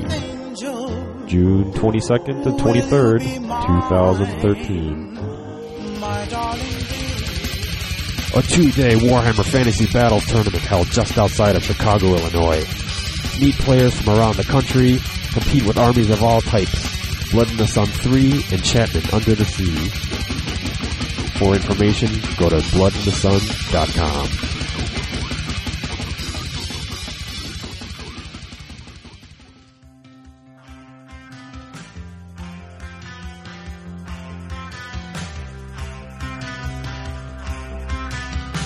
And welcome back to the garage, you tools. Uh, Hey, how are you doing? uh, Chris, uh, ooh, Chris is magically not here anymore. He'll be back in just a little bit, but right now he's magically on Skype. Mm-hmm. First ever co-host on the Skype chat. This is interesting. And with us, it's uh, time for our segment, the Garage Hammer News Network, bringing you up to the date, up to date, up to the date, up to date news from our European correspondent, Greg Dan. Greg. Hello. Ah, I feel like we need some special intro music for you, Greg. Uh, yeah, something suitably British. yes. I'd play Fucking God Save the pro- Queen, but our listeners would just think it was My Country Tis of Thee. So, That's yeah, it, Queen, or, or maybe even the, the Benny Hill theme song. Yeah, or, yeah, just anything with a brass band, I think. Or um, you know, I, I quite liked um, when the Europeans won the golf over in Chicago. Um, Uh, they played uh, "Always Look on the Bright Side of Life" to the Americans, uh, which went down quite well. They That sung could that work. out nice and loud. I was trying to think of something a little more respectful and professional since it was supposed to be a news podcast, but it seems to go Uh, with typical Americans. It's British Benny Hill. There you go. Okay, Right. yeah, that'll do. it could be worse. I, I, I'd, I'd go for the Kinks and the Village Green Preservation Society. That's suitably British. Okay, there you go. Yeah, Look you that know, one up what? hey, on it's your YouTube. segment. You pick a song, get some music, and tell me what it's supposed to be, and I'll either find it or have you send it to me. It's your segment, you know? I'll have a little look. All right, fantastic. Nothing too European though. It's got to be British. it's got to be suitably British. right? Absolutely. Yeah. um, for today's thing is Greg. You went to UK Games Day, which I'm assuming is held at Warhammer World. Um, we actually, it's actually held at uh, n- the National Exhibition Centre, which is one of the biggest um, exhibition centres we have in the UK, and it's Wow. right centre of the, the country. Is that near London? Oh, I mean, we- I'm sorry. Let's just say yes. Okay. I won't be offended because I don't live there. So But that'll it's be like fine. the running. That'll be like the running gag of this segment. You'll name something happening somewhere, and I'll ask, "Is that near London?" And then you can just say, "Well, let's just say yes." For To the be fair, Americans. it's only it's only hundred or so miles, so it is it's not too bad. well, like I said, you know, we've had this discussion before. The length and breadth that we go for places that doesn't seem like a lot on this side of the pond. So, so games, and, it- and it is huge. I mean, it is. I mean, I guess I just never thought it would be all that huge. What with you have Warhammer World and shops on every corner practically around in England, from what I understand. But um, so it was. It was really huge, huh? Um, it, it's pretty big. I I can't remember the exact numbers. I mean, it's um, there's a lot of people there. Yeah, uh, there's um, three major uh, uh, halls they use, um, which are uh, try and put it in context. Um, the halls, each hall is probably a little bit smaller than the main dealer hall at um, Gen Con. Oh Um, wow! So they have three three major halls, and then each hall has its own kind of uh, deals with it. Actually, they're probably a bit smaller than that, actually. But each hall, so one hall is reserved for shopping, and then one hall's reserved for gaming and showing off like the exhibition tables, and then a few other bits. And then one other hall has all the the people you go and talk to and sign and look at artwork, and then all the Golden Demon uh, entries and things like that and then they have a couple of little seminar rooms and little bits off to the side as well. But I mean, it's not Wow, it's that is big. no, that For- is huge compared to for the what UK. Chicago- It's big um, for for a convention on a worldwide scale. You know, if people came there from one of your, you know, one of the conventions that you have in America, it it's not massive, but Well- it's big for the hobby, I suppose. I know, w- with the exception of the little rooms where they were having the, you know, the little lectures and the little seminars, and the room where the golden demons were kept. Outside of those two rooms, or I mean, those that little section of rooms, I mean, pretty much all of Games Day could be kept in about the size of your one large hall. Then, if what if this if the Oh, sizes right, are about okay. accurate, so yeah, I mean, it's it's probably half the size, you know. Yeah, I suppose with with it being in, in Birmingham, it is the, pretty much the centre of the country. So um, they have bus runs come up. All the all, all the GW stores will have their own allocation of tickets with a bus, usually uh, included in the price of those ones. I pay a bit extra. So like all our local GW send a busload of people up. It's it's very much kind of a, a day out kind of they make it this thing. Oh, Um, and I know, I know that when I worked for, for when I was a key timer at Games Workshop, I was on one of the buses and we set up quizzes and things like that to do on the way up as well. So they, they kind of make it a deal with you know the, the bus leaves Tunbridge Wells at like half four, five o'clock in the morning, doesn't get back till gone ten at night. So it becomes part of the day as well. Well, that sounds cool. All right, so you go to Games Day, and um, did you do any seminars? Did you do some shopping? What'd you do? Well, the first thing that happens, as happens with any Games Workshop event, is there's a bit of a run for the Forge World queue. Mad dash, huh? Yeah, this year it was the far end of the third hall, so you had to walk through the first two halls and to the back of the se- third hall um, to queue up. Um, and and in all previous years, because I've been going to Games Day since '95, I think. Um, in all the previous years that, that Forge World have been there, it's just been a, a really long table, and then everyone just bundles in. No system. You're just in there and fighting your way to the front, which is, to be honest, as a, as a fairly big guy, uh, I, I handle that situation quite well. Um, but this year they actually employed a queuing system, which was which was just kind of shock and awe for everyone who was who was in it. Not So how used- long? It, when- once you're queued in, how long do you get before they push you out for the next person? no, it was it was literally like a, a walking queue. Oh, queue system. okay. Yeah. So um, we all lined up in a big long line that weaved, and it was like it was like being in America. It was like the queuing system was like you know organised, and you know, us British can queue, but that's only because no one ever tells us how. In America, you're told how to queue, and it was like that. Well, It was- I mean, this year at at Games Day Chicago, even um, the lines were really set up much better and moved much faster. Oh, excellent. I think this is in part due to last year's Games Day, which was an absolute abomination. Oh, the Uh, line for the, the line for Forge World was like several hours. It was Yeah, I mean, I spoke to I spoke to the guy at um, Gen Con and he said, look, we, I said, what are you going to do about queuing? And he said, no, we're on it. We're talking to them. Uh, Forge World actually, the few guys who had been out in different places had told Games Workshop what happened last year wasn't going to work. So this year they got on it. They sorted it. Um, the queue still went out of their little queuing system round a little bit more, folding back on itself, then down one side of the room, then down another side of the room, and then started to curl back on itself again.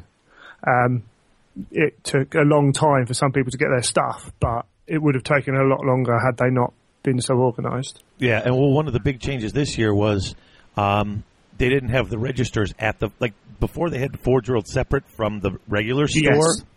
Yes. So now it was all in the same roped off area. So as you moved in, you like waited outside of the sales area, got into Forge World, got your stuff, and then went into the rest of the sales area, That's picked up it. everything.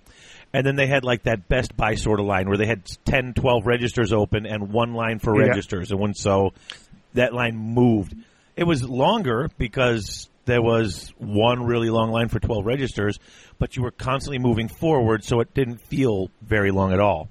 that's that's the system they employed over here again. Yeah, and that's the first time they've done it well. Um, we weren't ready for that. Um, I went with three friends.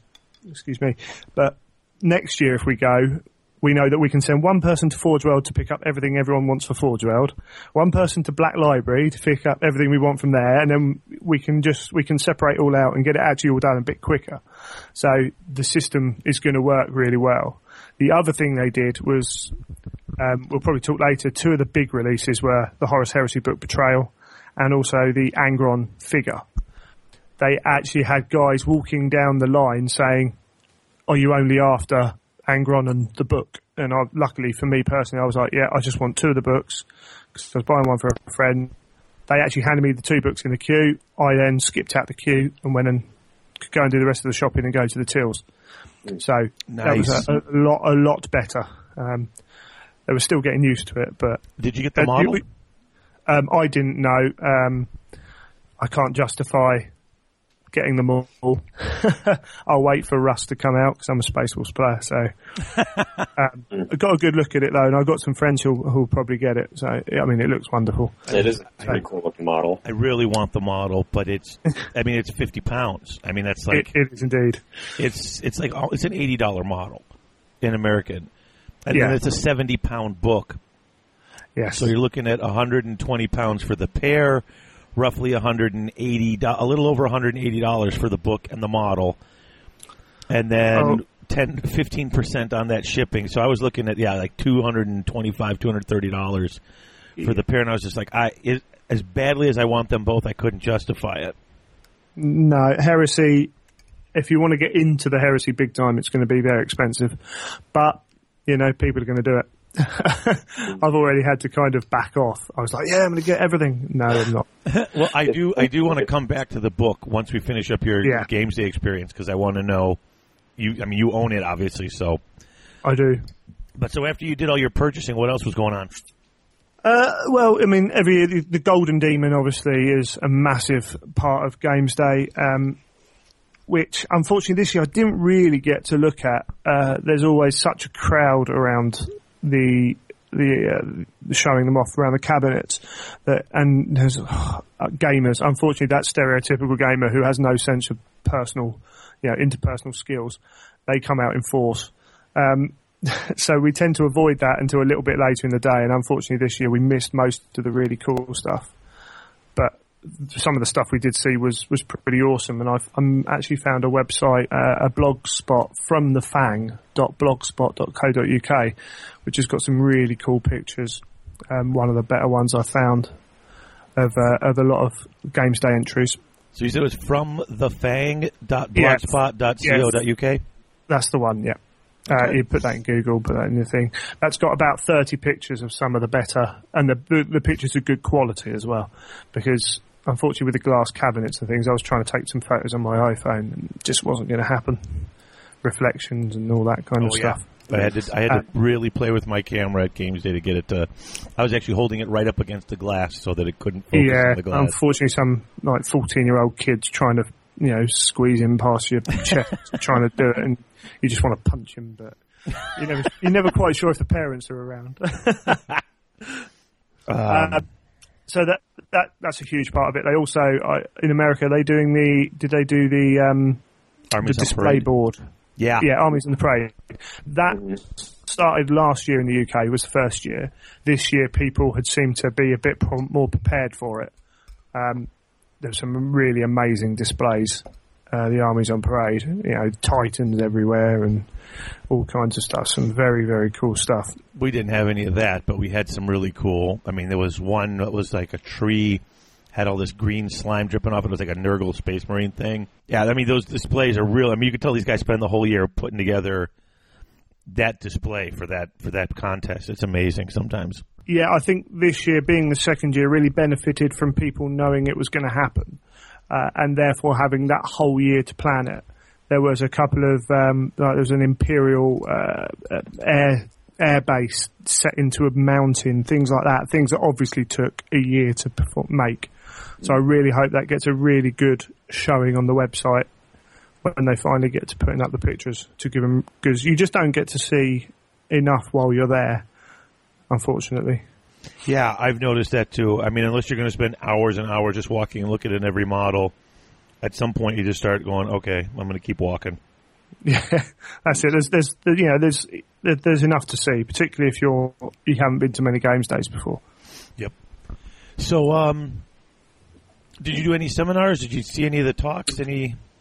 I we went into the Forge World seminar, Okay, which was uh, most entertaining.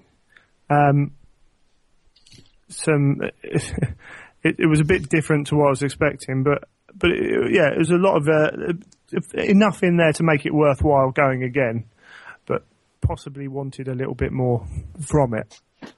But um, I don't. Yeah, do you want to cover that now? I mean, that covers into a lot of sure. I mean, yeah.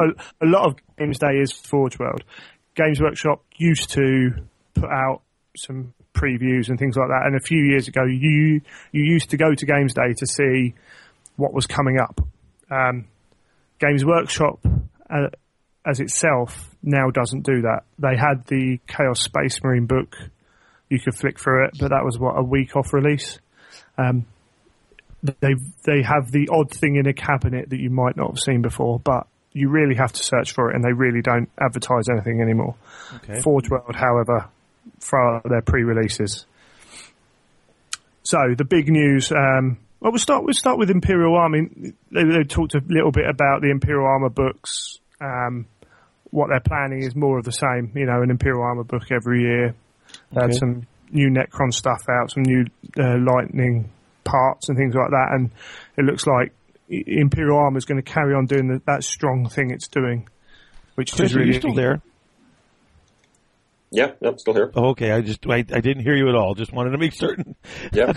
Just I'm listening. I'm taking it all in. All right, I'm sorry. Cool. Didn't mean to stop the Um, flow there.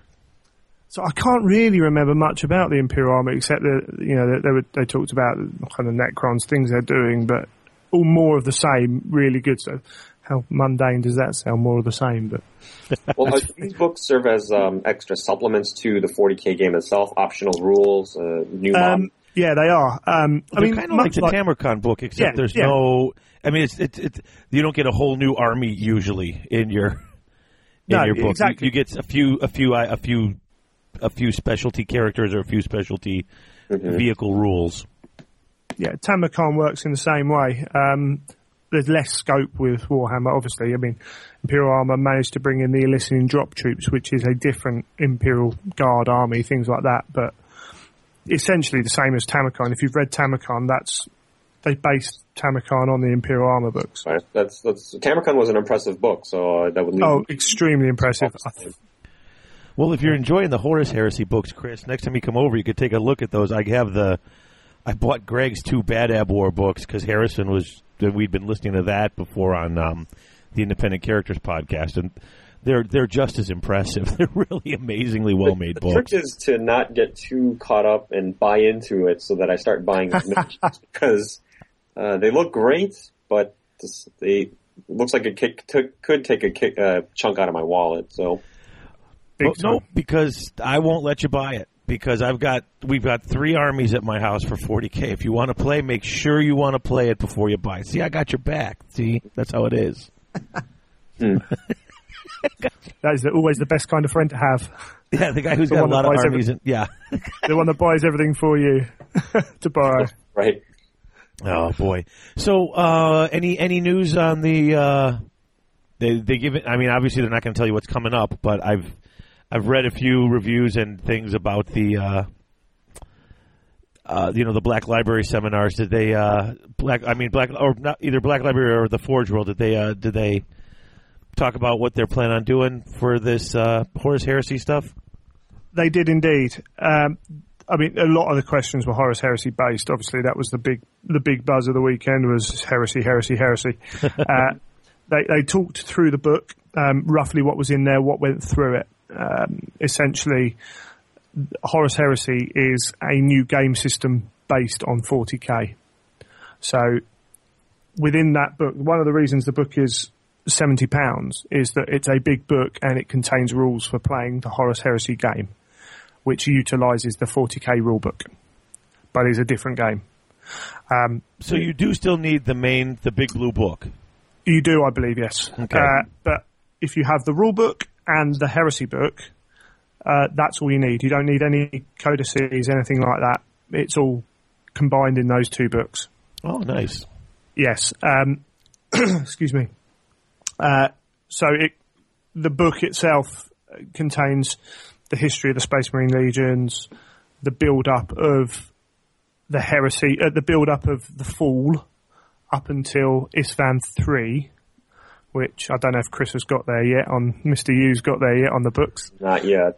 Not yet. Okay. So don't say too much. No, I won't. Where, Isfan 3 is where Horus basically um, outwardly starts the heresy, makes his first, um, like, kind of proactive move to in his stand against the uh, the Emperor. So you cover the four legions that are at the, um, that Isfan 3, uh, which are the Sons of Horus, the World Eaters, Death Guard, and Emperor's Children Okay. uh, and it covers rules for making legions of space marines. So Oh, that's Rather cool. than- true customization here. yeah, the, they, they, they Alan Bly did say that the points are based so that when you buy ten men, they cost you know 150 points or whatever. But as the un- each particular unit gets bigger, it gets um, the points cost of each individual actually goes down. So they encourage you to buy bigger units. Oh, great. So the whole point is, you know, Space Marines is all about 10 man units in, in the chapters according to the Codex Astartes as it is now. But back in the Legions, 30 men in a unit was, you know, one of the done things. So you, you have units of 30 men walking around. So, and the idea was to create a sense of scale of the Legions and of the games uh, you're playing. Uh, the Ultramarines had like best part of 200,000 Space Marines on Calth uh, when the Calth War happened. So they're, they're trying to promote the scale of the heresy Wow. in that respect. Yeah, um, absolutely brilliant. And that then enables the Primarchs to be played in the game and to have that kind of effect that they're going to have. You know, Angron's going to go into 30 Space Marines and probably come out the other end a couple of turns later. That's, Yeah. that's the way it works. Now, how many primarchs? How many primarchs do they have rules for? four. The, those four legions have their primarchs. The the idea I- I should probably say the idea of the books. Um, the plan for the Horus Heresy books is to have each book covers a major incident in the heresy. So starting with they, they chose the start point at Isfan three. The next book they announced next year is going to be uh, the Drop Site Massacre Part One because there are seven chapters involved in the Drop Site Massacre, and it is one of the most pivotal parts of the heresy. Okay. So they're going to split that up into two books. They're going to have four chapters in one book and then three in another. Probably, you could probably expect some Mechanicum stuff in there as well. And then from there on, they're going to each book is going to represent a major battle or or or, or, or campaign of battles around that, and then each each chapter then gets in, introduced in that respect. So unfortunately, I think it's going to be a few years before you you know everyone's going to be like, oh, Blood Angels are going to be years or, or whoever, but they'll get there in the end. And uh, so, I mean, eventually, are we going to get to the Emperor and Horus squaring off? Well, the idea, yeah, the idea is to get to Terra, um, um, and then it's kind of that. The ultimate question is, do you ever immortalize the Emperor in a model? Because if you're going to have rules for him, or, or even rules and a model, you know, it's it's a big enough step immortalizing the Primarchs in models and rules, because once you've made rules for them, you've kind of put a limit on them, as it were. Whereas in you read the fluff and Primarchs appear to have limits a lot of the time. so that was the one thing they said um, when they were making the Primarchs. One of the first things they did was they went sat down and went through every Primarch, all eighteen legions, and they wrote basically wrote the rules for the Primarchs first as a group before they released one. Uh, working off a, a system of a, um, a Venn diagram kind of system of um, ability, fighting ability, natural fighting ability, leadership ability, and then like special powers is, is the best way of putting it. So Horus is like the ultimate balanced fighter. You know, he's a, he's a beast on the table. He's a tactical genius, and he's got a few little tricks up his sleeve. Angron leads much more towards a visceral killing, rage, death, um, and then Magnus is all about kind of that psychic ability. So he, so each each of the Primarchs, although like Russ and Angron are both very visceral, they do it in different ways. They sit on slightly different scales of the mix, so each Primarch can have its own feel. Oh, cool. Which I, yeah, I, I thought that was really cool, um, and we'll see down the line how that manifests. Well, that actually seems like a smart idea to make all the rules for all of them right away, so you know that they're sort of balanced to each other. And I'm not saying balanced that one But guy they, can they take on work the in the other, but- fluff, Right. They, they work, and you don't cover the same ground. Yeah, and nobody, yeah, nobody's overlapping, and nobody's going. Okay, I got to write this book. I'm gonna bump this guy up so he's the best one to play with. They're keeping it to the story, which is fantastic. Uh, then the other the other issue was then scale. Um, as Chris, you will find out when he, as, he, as he progresses through the books, uh, if you put a Primarch on a table, uh, it takes a hell of a lot to stop a Primarch. um, and you'll read through the books about some of the instances, and even through old GW background fluff. Um, there was a story about Lehman Rush chopping the head off a Warhound Titan Oh, jeez. uh, that kind of thing. He just jumped on its neck. Well, they- you know, unfortunately they were on a planet and it was really hard because it was all sandstormy and whatever, and he just went off and killed it by himself. but em- employing that kind of fluff onto the table becomes an issue. So when That's you uh, look at power gaming at its finest.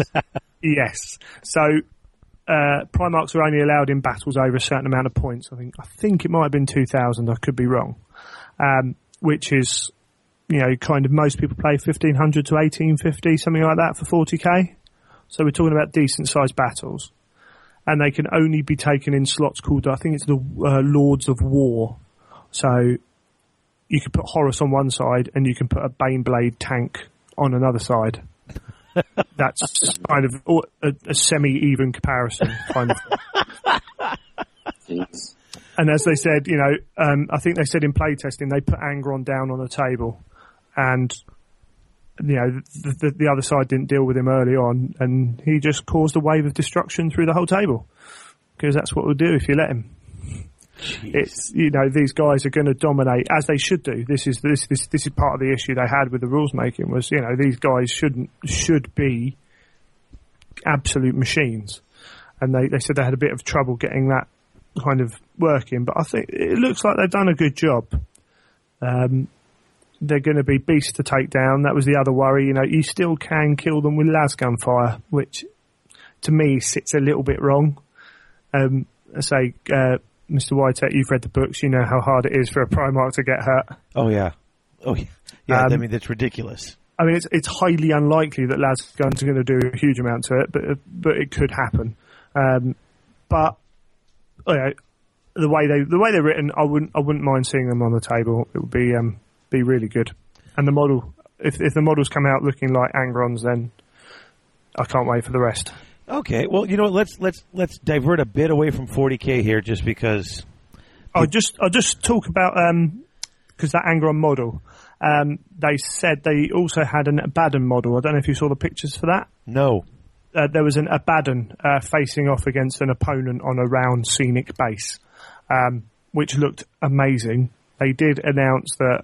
I mean, we, we thought it was, but the other model will be Garviel Loken when it actually comes out. Yay. So you'll have Abaddon versus Loken as a little diorama I piece. think I which did can obviously- see that.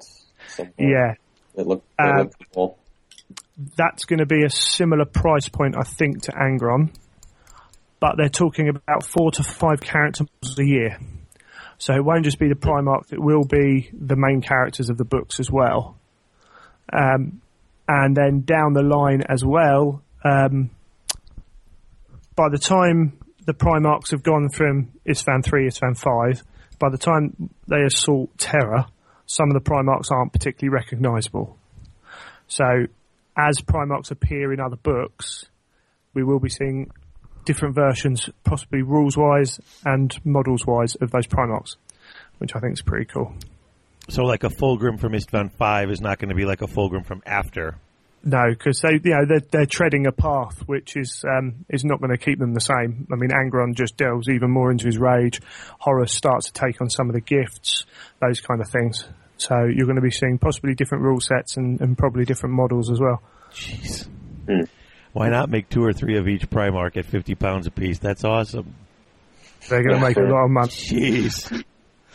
So yeah, that, I mean, th- th- there's loads more Horus Heresy. They're going to be bringing in a lot of Mechanicum stuff, but yeah, that we'll see more of that as it comes, which will be really exciting. That does sound pretty cool. And let's hold up just for one second and hold that thought, everyone. We're going to take a quick break and come right back with more from GameStop.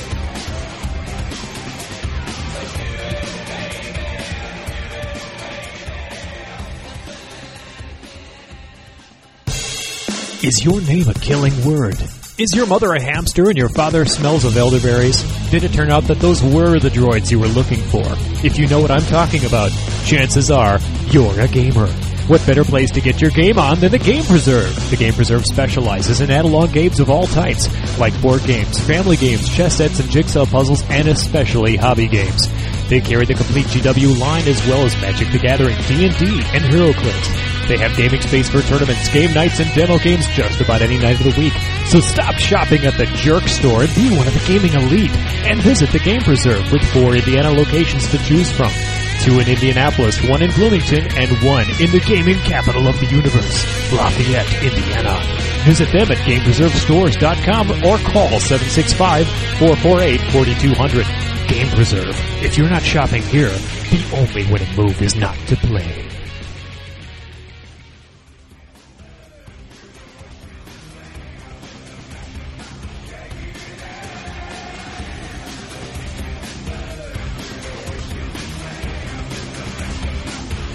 And we are back. Welcome back to the Garage Hammer News Network, folks. And, uh, you saw some other models there. You took some pictures and sent them.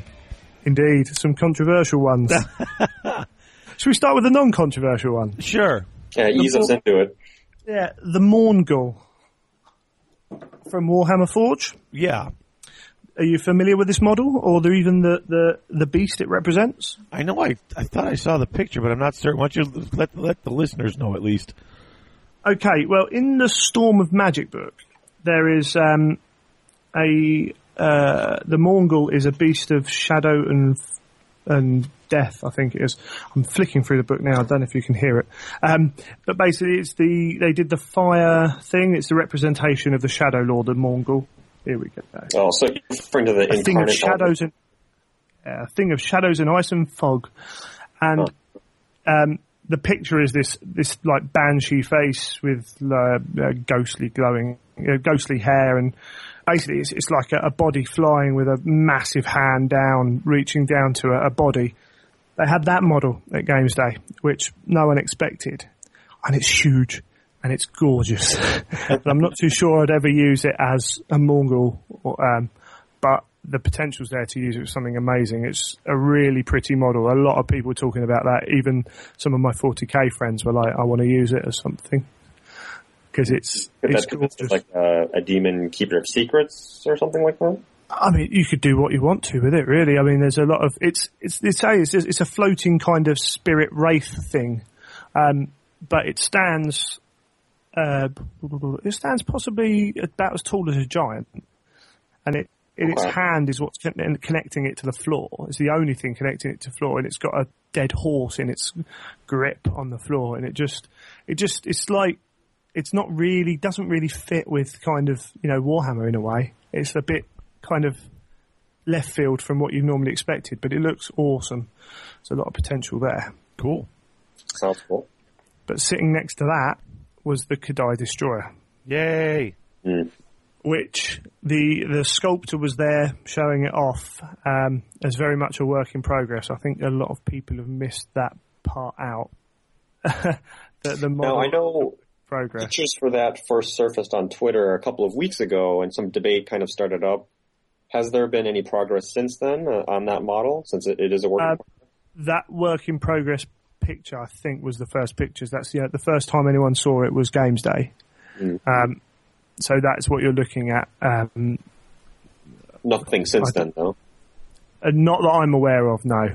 Okay. Uh, he'll take that away. It would take him quite a while to work on it, I think. That, but that, that guy is one of the main designers from Tamakan.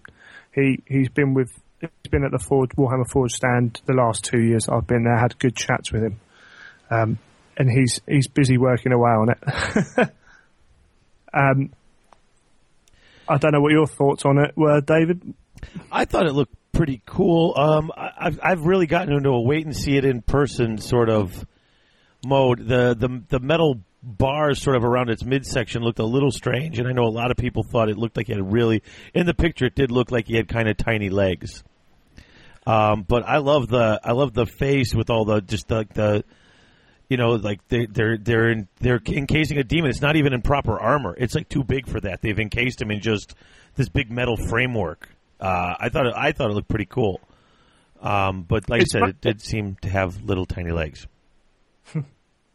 Yeah, that was that was my issue with it as well. The the details taken individually looked really good and it looked really well sculpted and detailed, but the physique seemed a little bit off balance. But then someone uh, tweeted that you know it's it is demonic, so maybe that lends itself towards being unbalanced and unnatural. Well, it, I, I mean, it's nice to talk to two people who are willing to kind of look at it. I mean, I, the, the grief that came on Twitter from it, oh, it's rubbish, it's this, it's that, it's it's whatever. Um, it doesn't look anything like the fluff was was one of my favourite comments because I actually went back to the Tamakan book and looked at the fluff. Uh, and have you actually read the fluff of the Kadai, De- uh, Kadai Destroyer? I did when I bought the book, but not since. Yeah, because the f- the written fluff and the picture do not go together. a lot of people have looked at the picture of the Kadai Destroyer, the, the, the drawing in the Tamakan book, and they see a, a great fiery bull demon. And that's why people are talking about, yeah, a Thunder Tusk and we want to see a great big bull and blah, blah, blah. Um, and then the fluff talks about a beast of metal where a demon's encased into it. And um, the metal has to be cooled between battles um, because you know otherwise its demons going to break out of it and whatever and, and all these kind of things and it's very much more more mechanical than it is anything else which I think is first a lot of people's problem was they looked at the picture and then this thing's come up with mechanical bits on it and they've gone well that's not what it is um, so I think I think that's a part of a problem for some people See, I always not having read that bit of the fluff, I always thought it was almost like molten metal encased, yeah living yeah, that- uh, almost. I, th- I think that's kind of what's grown. Um, I think that's possibly an error on, on their part in the book, but but but so so that was part of it, and I think I'd say I mean this. I think it's a long way off being finished. I think he's used bits and pieces to create a, a basis to work from. Um, the small legs thing makes me chuckle because when we first saw the Mornfang, a lot of people, oh, it's got small legs at the back um, but people don't kind of look at that anymore. It's True, it, it's In become you know look a lot better. it's it'll be interesting to see how that's another how one the that definitely looks better in person. Exactly. yeah it'll be int- I mean in fact you said you like the face the face for me was one, actually one thing I thought mm, not too sure about that but he there are going to be uh, two or three options for the face as Oh, well cool. So there's going to be bits So then to when I play. buy several of them, I can have them fielded. Yeah, two, right, yeah. yeah, got to field two, right? Abs- if you can, if you can go at the points limit, I would. If find an opponent willing, sure. exactly. Um, so I think there's a lot of potential in it. I can see I can see some people's comments. I mean, if you don't like the look of something, you don't like the look of something. It doesn't mean the model's not very good. That that was my big issue with it. Um, it it it will divide people. I think even when it's finished, it will divide people. But if you don't like it, then there's plenty of scope to go out and build something that you like that isn't a bullrog sat in the middle of an arachnarok base. So if you put some dead bodies around the Balrog's feet, it fits on the Arachnarok base. It's fine. It, it is, but it's a bit lazy. I don't. I don't have a problem with people having a bullrog on the base. I think with Uh, the but with the big well, I horns, have I, a think a prob- lot of people picture that Kadai Destroyer as a Balrog almost. Yeah, maybe, but I have a problem with those people who put a bullrog on the base and then moan at this model. Oh, that's true. Yeah, You're You not got that converting in- anything. You're just taking the Balrog. yeah. I, I mean, I've seen some brilliant ideas. The Stonehorn base, which in my opinion looks quite good. You have a Stonehorn base and get a bull type head on that can look really good. But I think I think there's potential in that destroyer.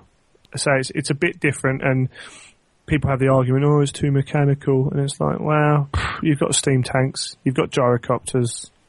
Oh, don't talk about the I- steam tank. Oh dear So lord. I, I I think we can move on. I think people Yeah, need to move on. That this is you know it's a fantasy game with that mechanical element. It's not steampunk, but it's it has elements in that, and you know.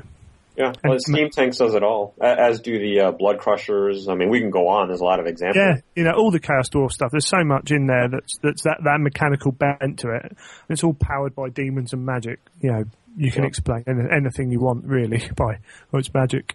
Soul so- grinder. yeah, absolutely. Yeah. so- E- Even even that, and again, I don't get this move. Yeah, that's a different point. But if you don't, don't like the model, there's plenty of options to make your own. Just see it as a challenge. Cheers, To- brother. to- True, true.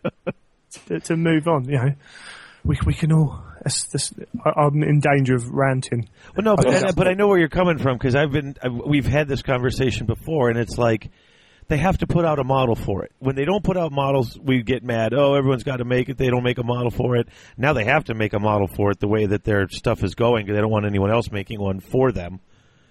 And then make it. If you don't like it, make something else out of it. I mean, Lord knows we've been doing converting. I mean, how many people just convert up whatever they want? I mean, the Yeah. model comes out. "Oh, I don't like that model. I'll make something else. There you go. It is a work in progress. I mean, it.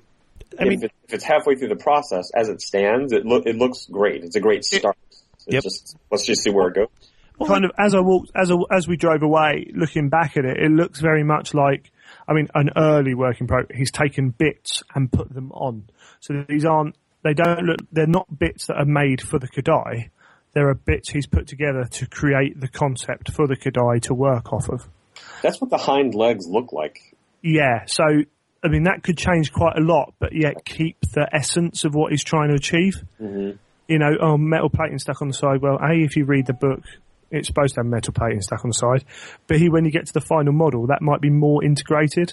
But at the moment, it's just some bits that looked kind of like the shapes he wanted. It's a put into teaser. The areas he wanted. Yeah, He's you not know. done yet. It's a teaser here. We're, it, And- you know, and this is a guy who's done a lot of the Chaos Dwarf stuff for Tamakon. This is a guy that actually, I- you know, I put, I trust him because I've seen him with his work at Games Day before. I haven't seen a Tamarcon Castworth model I haven't liked yet. In fact, I haven't seen the other ones Yeah. I've liked as well. I mean, the stuff with the Empire, this stuff is excellent. exactly. I mean, And this even- guy seemed. Sorry, Karen. No, I was, even when we looked at the the Fireborn at first, I was like, "Oh my god, those look awful." And then I saw them at Games Day, and I was like, "Oh no, I was wrong. The pictures didn't do these justice. These are kind of badass." Absolutely, they they seem to have a good handle on it. Yep. Yeah, and the the other um, the, the the big news from Warhammer Forge was well, I say it's big news. It's being talked about anyway. Is the Battle for Blackfire Pass book?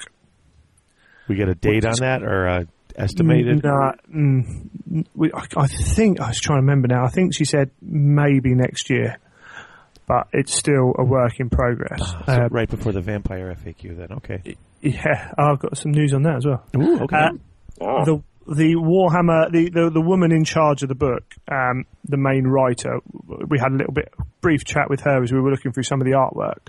Yeah, it's focused around Blackfire Pass, obviously, the orcs and goblins marching in with the Empire and the dwarfs. And she said there's a few other elements involved in that as well. So, I mean, they're the three main areas we're looking at. The one thing she said is the orcs and goblins are very much getting a, um, the orcs and goblins have always had that jovial bent to them. You know, you've always the the, the, co- the cockneys of the Warhammer world uh, who don't speak funny, uh, don't speak proper, and you know fool around a lot. That they're, going to be changed to mischievous and evil rather than funny and bad. Hmm. If if you can understand what I mean. I do. Oh, yeah. that, to me, that means uh, kind of nasty goblins, insidious goblins. Yeah, you know the goblins are still going to laugh when a goblin gets eaten by a troll, Sure. but but it's not But going to it, be just as much as he'll laugh as he's sticking a spear into your belly. Yeah, it's not going to be. Yeah, it's it's not all about the jokes. It's They're going to be just how- creepy little gits and not just silly little Yeah. gits. Yeah. The artwork that they showed is much more intense. I think is the word. You know, the goblins are the, the, the orcs are coming forward to kill you. You know, they, they there's there's no joke about it. There's no there's it's a walking, you know, three hundred pound mass of orc coming at you with a big cleaver. It's not. "Whoa," you know, it's it's "Whoa, we're going to kill you, um, which they're portrayed as in the books, but never quite make it to on the table, do they? Mhm, yeah, right. so they're, they're they're kind of intensifying that, and they had um they had a beautiful goblin shaman model. I don't know if you saw that either. Uh, Yeah, I, It's I- a- yeah, I saw the tweeted pictures of that. one. night goblin shaman back with his arms out, you know, head back, and the smoke coming out of his mouth and forming the shape of a crescent moon above Oh, him. cool. I don't think I've seen that one. Um, try and look it up, Chris. You you will love it. it is it is a gorgeous model, and and having a look at the artwork, and again having a brief chat with the writer, that looks like it's in great hands. Um, unfortunately, it's very much the third. It's third out of their their projects. I think it's it's heresy and imperial armor are very much still at the front, and, and Warhammer Forge would always yeah, they they support it, but it's it's always going to be the third step on that chain. Sure. So Hmm. I'm looking forward to that though. That sounds great. Yeah, Oh, absolutely. yeah. Sounds Well, brilliant. listen, we're running close to getting to the end of our allotted time. Not that I, I'm not for the show, but actually for the allotted time that we can be on the be online doing this recording. So, uh, Greg, what other news have you gotten? You said you had some news on the vampire counts, uh, FAQ, and stuff. Well, um, I was walking around the tables and just happened to notice a friend in um, games development. He's been in there two or three months. He's a guy who used to work at a store down where I am. So I had a brief chat with him. What are you up to? Oh, I'm on the like I'm on the FAQs and things like that. I was like, ah. I've got a friend in America who would very dearly like to know where the uh, Vampire Counts FAQ is. Um, to which the reply was, yeah, that got pushed back because of the 40k FAQs. So it was it was kind of in progress, and then they had to get all the 40 FAQs, done, 40k FAQs done before the new b- book came out. But he did say it was with translators. Oh, so they're in the final stages. Yeah, so that that if if it's wrong, don't blame me. but the guy, the guy at Games Day, I won't give his name out just in case.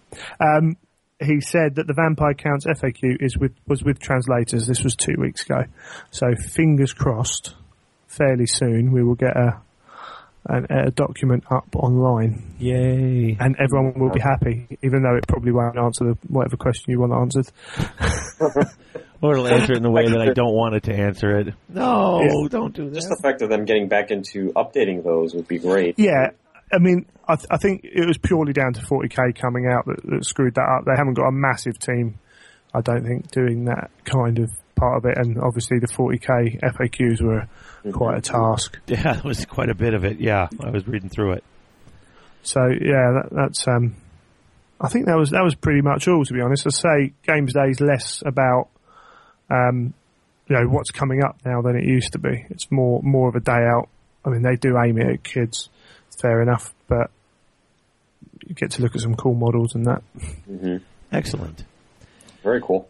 All right. Well, was there any last things you wanted to tell us about, or is that the report from our European correspondent? That, that's UK Games Day, I think, as, as far as I'm aware. I'm probably forgetting some stuff. Well, But- sure, it's partly probably because it's 1.30 in the morning by you. Yeah, well, it's all right. I had a, I had a couple of hours sleep earlier. I came home and had little sleep. Grabbed a quick nap. We'll Yeah, try to totally. schedule these on the weekends from now on, so that way at least you don't have to get up for work in the morning. That's Ah, fine. Of course, I Could be feel for worse. you. I'm going to be doing an interview with uh, Ronnie Renton and Jake, the designer of Dreadball, uh, a week from, or two weeks from tomorrow, I think it is, and that's uh, it's a get up at four in the morning to talk to them, sort of deal. So, oh boy, Prob- international podcasting, eh? they're do- doing my best. All right, well, Greg, thank you so much for coming on That's quite all right. and uh, we will have you on again at some point. Hopefully, before the end of the year, we'll get you on for the maybe the big Christmas wrap up or something like that. Get another report from from our Well, any European any time, correspondent. any time. Excellent.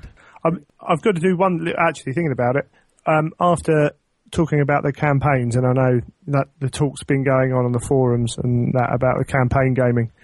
Um, our Blood Bowl campaign's finally coming to an end, and we're moving on to our Warhammer campaign.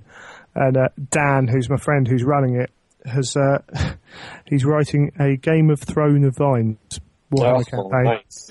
um, which our club's going to be partaking in, and he's he's given all the races that are in, involved in it, all the armies a different house Hmm. to be part of, which I just thought was a nice. That we're just doing a little narrative campaign, um, but I just wanted to kind of you know it's another idea for people. That's good. It's- flip. It's got it's got a, a goblin-led orc and goblin army, which is going to be Lannister. Um, go- the goblin being Joffrey. Um, the, oth- the other orc army is going to be Stannis, um, because you know the wrong Baratheon's on the throne. Um, A pirate ogre army. It's going to be Greyjoys. Oh God. My my my new ogre army that I've just bought a load more stuff for. Um, they're going to be the Dothraki Nice. uh, the the elves, which the guy's got a penchant for um, dragon princes, are going to be the Targaryens. It's uh, it's going to be quite eventful. I just wanted to kind of you know, hey, That's give pretty Dan some cool. props. It's I a- like it. an- another idea that you can do with your little your stuff. I think his beastmen army are going to be the the wildlings Oh, Jeez. coming down from the north. And I just had these guys going up into the northern wastelands, and I thought that was clever. Jesus. Christ.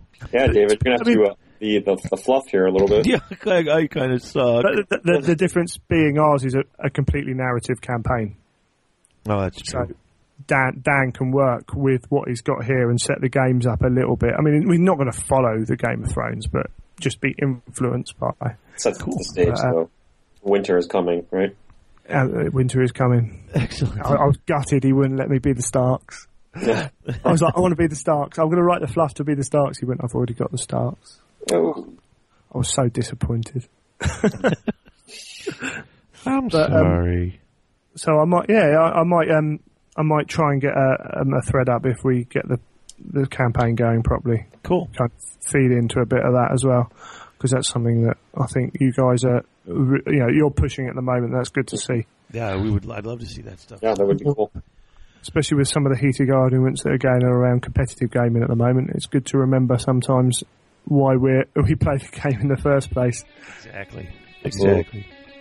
All right. Well, Dan, have a good evening. Get some And rest. you, gents. And Good I'll, uh, talk. hope- yeah, and you, Chris. I'll uh, hopefully speak to you guys soon. Yeah, we'll talk to you soon. Cheers, Greg. And with that, we'll be back after this little break, folks. Uh, we'll be back in just a minute.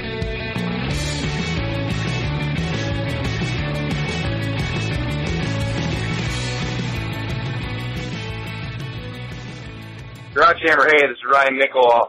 I'm driving to the uh, Memphis Battle Bunker right now with Rob Panu. Um, listen to your uh, podcast with, about the demon special characters on the way down. Wanted to give you a call and just fill you in on what some of my thoughts were, just to fill in kind of maybe some things that I thought you guys missed. Uh, so, so I guess to start with, I want to do want to uh, kind of mention the, the comp discussion that one of your other listeners called in about. Uh, the first thing with the cup, we I'm one of the players that kind of goes to these Midwest tournaments a lot of the time. You know, Blood in the Sun, Screw City. That that there is a closed list, and there is there are conversations that that go on. You know, behind the scenes about hey, you know, I played so and so, he's running this. But primarily, the, the the details of the army, the magic items, don't really come up. You know, it's it's kind of like what Chris you was talking about, where it's, yeah, I ran into his ogre block and they held me up for two turns before I and then I got flanked by this. Um, you don't really say specifically, oh, his slaughtermaster has the stubborn crown and his level two butcher's got the how hard, so watch out for that. Like, there's no like, there's not really that kind of conversation that's going on. It's more just talking about the games and how they go. Uh, so that that's just my take on you know how that works. Although specifically at Screw City, I know Johnny uh, Hastings knew that my BSB had flaming attacks, so he was uh, more than happy to get into a into a challenge with him with his um, his lord who had the black in place. So that was to his advantage. But for the most part, I don't think that really comes up too often. Uh, moving on to this, this team of special characters, uh, you mentioned Scarbrand having the eight attacks he has the, the seven attacks of a bullet thirster plus an extra hand weapon, which is why he shows eight on his profile. And then he's got frenzy, so he's got actually nine um, of the attacks, and it's, he's pretty crazy. Another thing to mention about him is because of the fluff, Corn, uh, the, the god Corn got really mad at him and basically chucked him down the mountain and it basically uh, tore up his wings, so he actually can't fly. So that's another, another reason not maybe to take Scarvan. Not only do you give your your opponent hatred, which for me, all my bloodletters pretty much have hatred anyway. Yeah, I could forego the 100 points it costs per herald per unit, but he does he can't fly, so he doesn't get into the right necessarily the right positions. You can block him up with all the chaff that you normally can't block up a bloodthirster with. Uh, you know your dogs, saber tusks, uh, furies if you're fighting demons, you, uh, you name it. You can send that that frenzied bloodthirster wherever you want him. So it's just a huge liability. Um, he's, it's really cool fluff. Really cool to send send everybody with hatred on the battlefield. I did consider bringing him to Skull, Screw City, uh, but at the end of the day, I I just thought it would be much too big of a boon for my opponents um, and not enough benefit for myself. So moving on, um, Kairos, you guys mentioned you know what two lures you would take out of the four on either se- on either head. Both heads can choose any four spells from any of those four lures. So you could have one death, one shadow, one fire, um, and one metal and and the same with the other head. Um, to talk a little bit about Skull Taker, I do I do bring Skull Taker in pretty much any time I can go to a tournament that allows full special char- characters. He's just a lot of fun to play. You know, he's got great rules, great fluff, and the, his issues that I've run into are Grimgore, you know, with ASF, um, a high elf heroes with ASF and high strength, negating his armor, and then I can't pass a couple armistices or award this. Uh, so anybody that can go before him, can usually put them in the dirt because they're usually a pretty strong character. Um, his other his other big weakness uh, with the new eighth edition magic items are the dragon helm, uh, dragon armor, um, the dragon bane gem.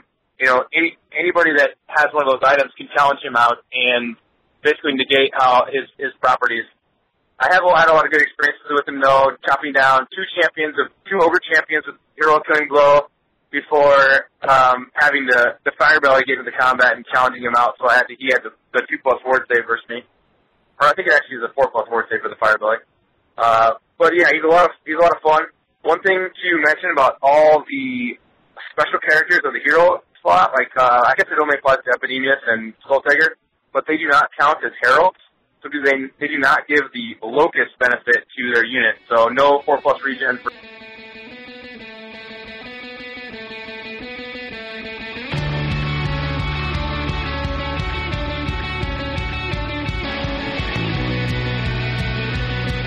Welcome back to the garage, folks, and it is time for our campaign scenario. Yes, the first game of three in our mini campaign. Yes, the first game of three butt kickings I'm about to take. So, Oh. Well, we'll see. So, so here we are. The first game here is Raise and Ruin, yes, it is. the ruination of Glumhoff. On a small crossroads along the old forest road lies the tiny village of Glumhoff. Here, brave citizens have dared to settle, facing the horrors that live in and rampage through the Drakvald Forest. Dun, dun, dun. But even though they're protected by stout walls and a watchtower built and garrisoned by soldiers of the Empire, there is constant danger of sudden and ruthless attack. But in this case, it's a vampire. Who owns the place? This is a, this is a zombie factorum. That's what's going on here. Big tomb, and the orcs and goblins recognize it, and they've come to sack Oi, look, the, there's the something over there. facilities. Let's smash it. So uh, let's see. Uh, you're the attacker, Mm-hmm. twenty four hundred points. I am the defender at eighteen hundred points. And Um, you have elected to have three total buildings. Yeah, uh, I think that was all I had a chance at holding. Um, Otherwise, you'd be too spread out. Is that the yeah, idea? yeah. I mean, there was. Okay. Yeah, I mean, I could have tried to put a fourth building in here, but I really felt with at eighteen hundred points. Uh, I mean, I. I didn't want to give up the buildings in combat, so I tried Sure. to keep enough, you know, stuff in the buildings, um, and then have a few things to, able to run out and try to deal with small you know, chaffy stuff. Sure. So So you've got uh, the watchtower in the center, uh, one building on each side of it, and then Yep. some fence work kind of uh, next to the outer I, buildings. I mean, I tried to make it actually look like something that was set up for defense. So yeah, makes sense. in the bottom right-hand corner of the bill of the of the of the board, yeah, if you're looking at like a photograph from where I'm sitting, yeah, you got the three the three towers. Two on the left and right are up a little bit. The center one sunk back a little bit. Uh, the the the center one is the watchtower. That's the one that's Right. worth two points, and then the other two are each worth a a point. single point. So the objective here for me is to kill more or hold more points in buildings than you have at the end of the game. Right. Now, this was an interesting scenario because, first of all, I get 75%, like we said, so I'm at 1800. Uh, I place all the terrain for the battle. So I should have put more forest down. Uh, I'm good with it how it is. yeah. But, um, so I've got basically some fences and, and walls up on either side of my three towers. I didn't want to put them right in front of it. There was really no point. Sure. Um, there's two forests. Uh, I don't know about nine, ten inches each in front of my two buildings. There's another forest, sort of center of my buildings, but more in your deployment zone. Uh, there's a forest off to the left by itself, and a hill on the with the top left corner. So uh, the one hill and the one forest all the way to the left. Everything else is kind of to the right here. Yeah, so I'm going to be shooting through trees uh, quite a bit to try to destroy your building. So the s- overall strategy, if you want to go into the strategies, Right. Uh, so once we put everything out, I put out my entire army first.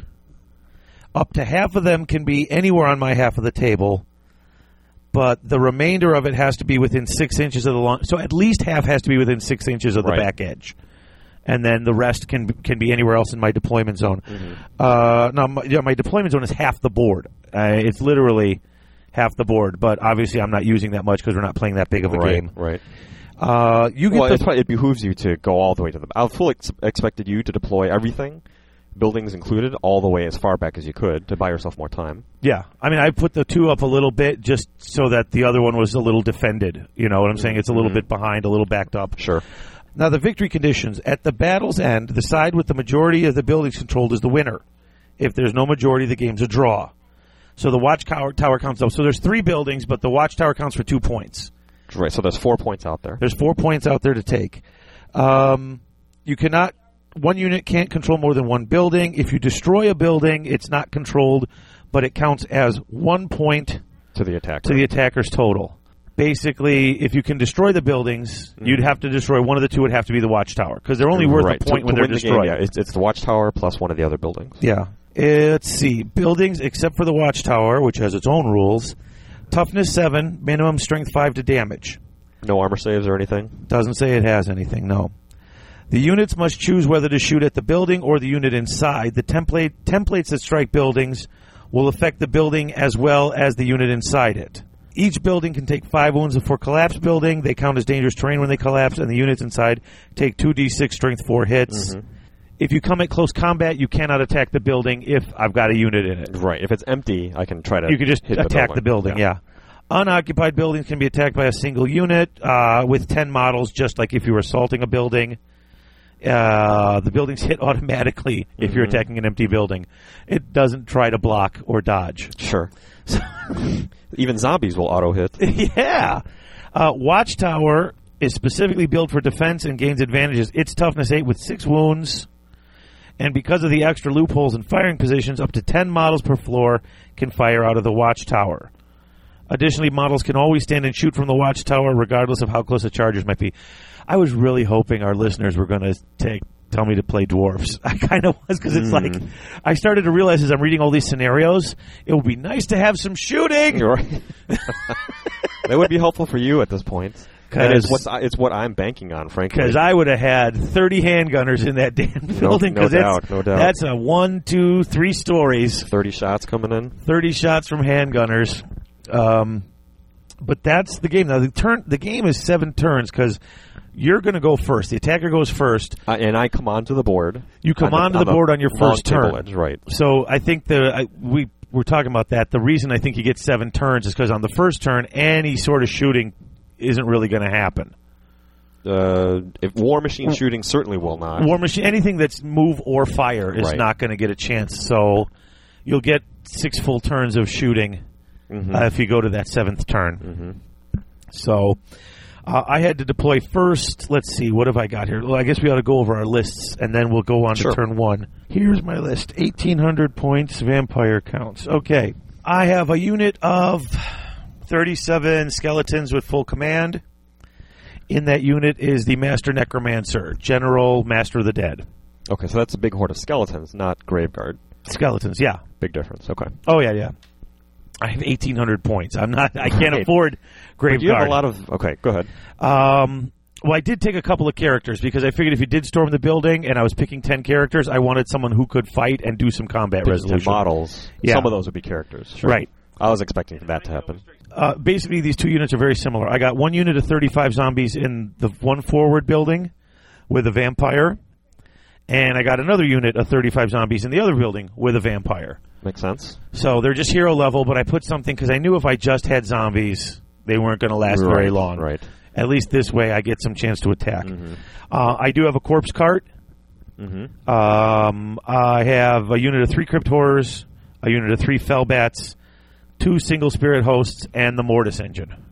The Mortis engine and the Crypt Horrors surprised me. I wasn't expecting to see those, Well, I didn't think you would. so we'll see how those pan out. well, uh, I figured the mortis engine is going to help me make sure I get some decent magic off because I need to keep. My, I mean, my plan is to Mm-hmm. You're gonna be sit back- growing zombies. Yeah, gr- uh, yeah. Like there's no tomorrow, Of course, but then you showed up with the one thing I was worried you might show up with.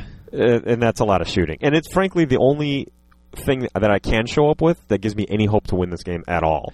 See, I kind of disagree because I just figured are those both units of Savage Orcs? Or They is- are. Oh, so those are not Black Orcs. they're Two Yeah, units of there's Savage two- Orcs. yeah. You just, I mean, a few get up to the front of the building, and within a few turns, with all the extra attacks and the frenzy and the chopping, But here's the thing: it, it'll take me f- f- probably five turns before I can charge you, maybe four. how do you figure? Well, I move on four inches. Mm-hmm. I move 8 Mm-hmm. So I I don't know. Maybe maybe three, but whatever it is, three four turns of combat. I don't think is enough. Wh- eh, while I'm getting there, you're growing zombies. I have to assume you're going to have some pretty good magic phases. But uh, I'm looking across the table at Uh, I have two groups of 35 savage orcs. One is Biggins. okay, Um, two units of uh, wolf riders just to run around, get in the way. Uh, level four savage orc, level two savage orc, black orc general, and a black orc BSB. Uh, on top of that, I've got two rock labas, two doom divers, and six spear chuckas. So it's going to be Operation Shoot, shoot, shoot, shoot. at the Uh, buildings. so So we'll see how it plays out. right. So I'm curious to see how you're going to react. Are you going to come out and meet me to prevent the shooting? I don't have much to come out and meet you with, and You have more than I expected. really, Yeah. so well, I'm so going. we'll to- see how it works out. yeah, I mean, I've I've got what I've got, and I'm doing my best with it. So Mm-hmm. I'm just hoping you have a lot of bad scatter rolls. That's I'm crossing my fingers for bad scatter dice. It is Greenskins, so that's liable to happen. All right, so uh, we'll take the first uh, turn and be right back. Okay.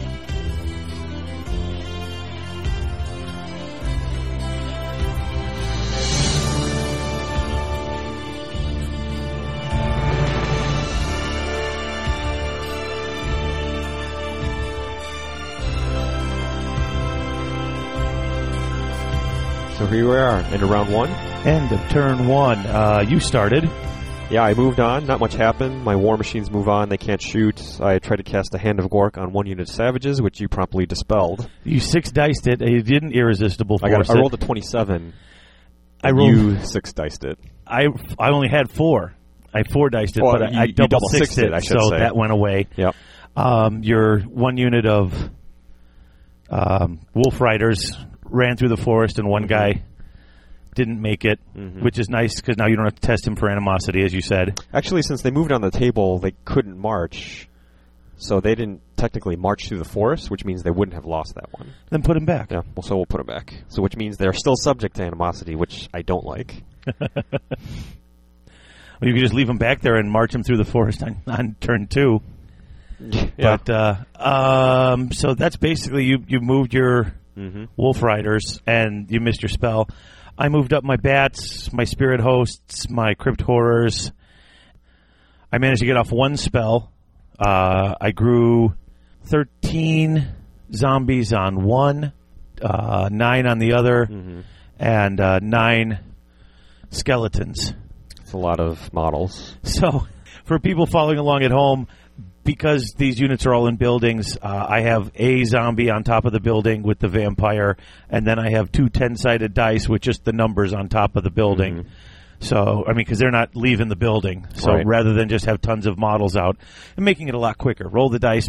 Sure, change change sure. the numbers on the on the dice and and we're done. Makes sense. So that's really it. That's turn one. So I think things will start happening s- starting now. Well, now that shooting won't pick up. now that your 10 war machines are going to start firing. Oh, good golly. So, It's- Well, it's the only chance I have, so let's do it. yep, let's go.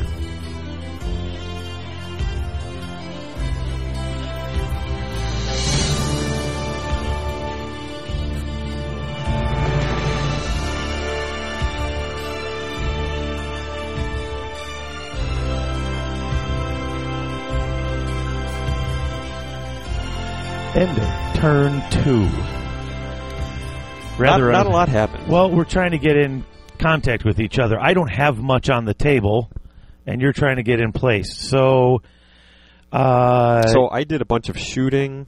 well, you charged forward. You charged uh, Oh, the the wolves, wolves into of the, bats, and you managed to kill two of the three bats, but not kill the unit. not the unit.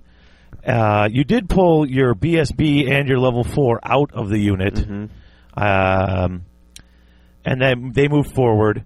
um, your biggins. Your other one's actually running up the right, my right side of the table. I had pushed forward my ghouls, and you kind of came forward and angled around. Your crypt horrors. I mean, my crypt Yeah. horrors, yeah. Well, you're you're making an an aggressive push towards my war machines as you should, and I can't allow you to get to them, so that's why I've angled them to potentially charge you. See, and we actually had a little discussion about this because I was surprised because I'm not going to get to your machines before. I mean, we're starting turn three. I won't get to them till turn four. Sure. Which means if I kill a war machine a turn, I can take out three in the Mm-hmm. It, game. it may come down to one war machine's worth of damage. It could. It could, because my shooting this turn, I hit you with a, a rock lobber, but only did one wound, Yes. which is uh, pretty bad Uh, you'd hit me with both doom divers, but they didn't wound the building. because I need to roll sixes to wound. They needed sixes to wound. All six of your bolt throwers missed, Correct. uh, which yay No, that's a boo. for you. I mean, my zombies don't care. They're just watching the Sure, things go sure. by, going. "Ugh." yeah, they don't know. I Uh, was just thinking, can I eat that? now, on my half of the turn, I charged into those uh, wolf riders with both of my spirit hosts. Right into the flank. Into the flank. Um, I managed to kill two. I did no wounds. So I So you had, won combat I won readily. combat, and you needed a three, and, And you I- Uh, got insane I courage. I'm snake-eyes it. so annoyed. Yes. I am so So those irritated. wolves are holding up that flank, protecting my rock lobbers. I needed that freed up. That really screwed me. That insane courage. It's like it's things are going funky. It's they're, they're, we're both kind of getting bad. You missed with oh you missed with six doom divers, and you rolled snake eyes for your magic phase. Right. So and uh, I actually you got no channels, and I got one. So we both had the same amount of dice. I mean, it was just Not much happening, man. yeah, nothing happened. You actually didn't even get your spell off. I Right. didn't even have to roll. Oh, by the way, yeah, Black Parry. Black Parryopt? Those two are Mm. saved. Nice. Do you have to use it in your very next phase? Or can Oh, you you're save right. it? I did, and I didn't use them, Ah. but that's okay. I wouldn't. I, w- I really had nothing to use Right, them for sure. anyway, so it doesn't matter. So that that concludes turn two. So we're into turn three. Uh, well, my turn too. I I kind of shimmied my Cryptoras Sure. off to the side. I didn't want to back them up. Yeah. Uh, I got to try to move them forward. But basically, right now you need to roll an eight to get into their flank. If Right. Mm-hmm. you do that, they're destroyed. But you're off to the side until at least turn four. Right, correct. Because you're frenzied, you're going to have to overrun, and you That's might right. run off the board, which will save my bacon for right, a while. right, right. Um, in my magic phase, I grew back some more zombies. Right now, tower number one has 60. Tower number two has 57. And there are 50 skeletons in the in the watchtower. See, even if I get to you, do you really think if the savages make it to that building that they can chop their way through that whole unit? With that many attacks, It'll be hitting 30 on attacks. three. Thir- uh, three attacks apiece, ten models, thirty-one attacks with a champion. I think you'll kill 20, Mhm. and then I'll crumble 20, and uh, maybe. within two turns they'll be gone. I, Right. That's that's the problem. Uh, that's why I'm just building and building and building We're and getting building. ready for the assault. Yeah, this building is. No. ju- I mean, they're just piled up on top. I don't even Sure. know how they're fighting. They're just laying on top of each other at this point. But uh, I'm just hoping you have some more bad luck with your. My shooting. With 'Cause your- that was an with- awful shooting phase. That, yeah, but uh, yeah, that's kind of so, brutal. so statistics say I should have an amazing shooting phase at some point, well, yeah, but we'll see. but we'll see. So basically, that's it. Um, we got a, one combat still going on. Magic hasn't done much except grow some zombies, and that's it. Yep. So we're into turn three. All right.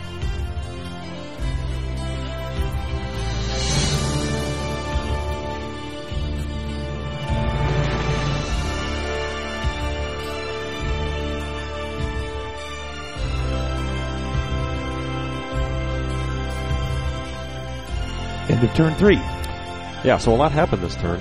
Uh, yeah. Um, you rolled. Okay. Um, you charged my crypt whores with your unit of with my general's unit of General savages. Savageworks. The the woods turned out to be a venom thicket. Well, first I failed the charge. You failed. You So I was needed an stuck in eight. You that. rolled a seven. I was stuck in that thicket, and what happened there? Uh, you ha- you you got five dead Five dead orcs. five dead orcs From the on- forest. from the from the forest. Uh, then your magic phase I rolled a snake eyes again. again. Uh, you managed to get a channel, so you had three dice. I got two, so I got three dice So I rolled foot of gork to try to hit a building. and failed. Well, I hit irresistible, Right, but the foot drifted off the building. right, Only- and only just. so then I just black periapted my two. Right. Dice. For your next phase. Um, your rock lavas and doom divers destroyed the watchtower. So you got two of your three points you need to win this game. right.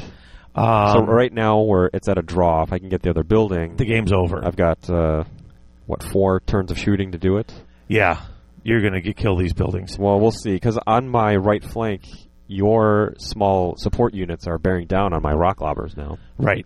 And I'm hoping that they'll be able to do something.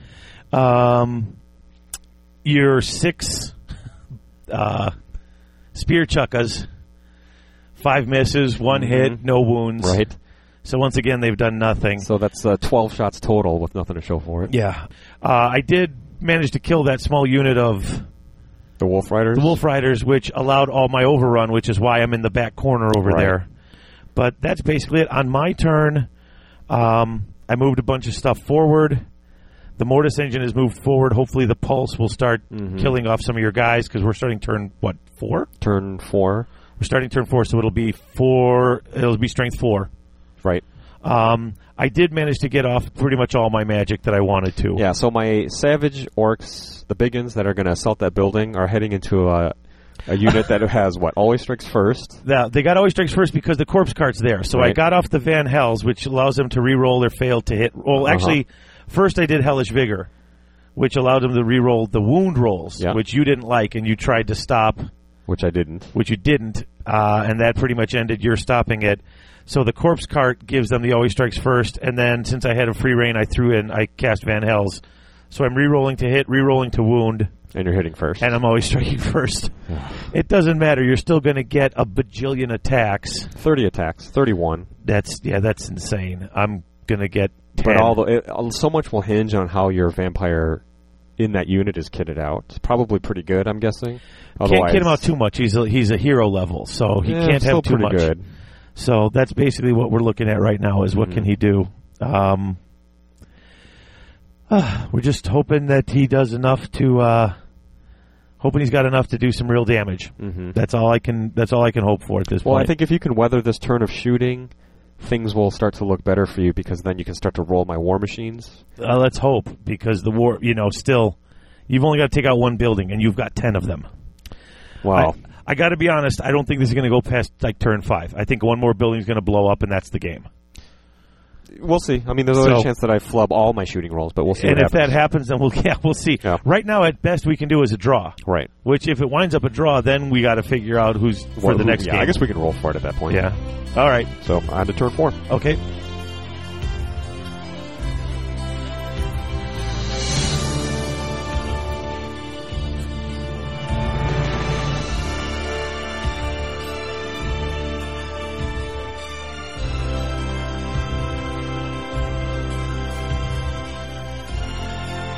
What turn is this?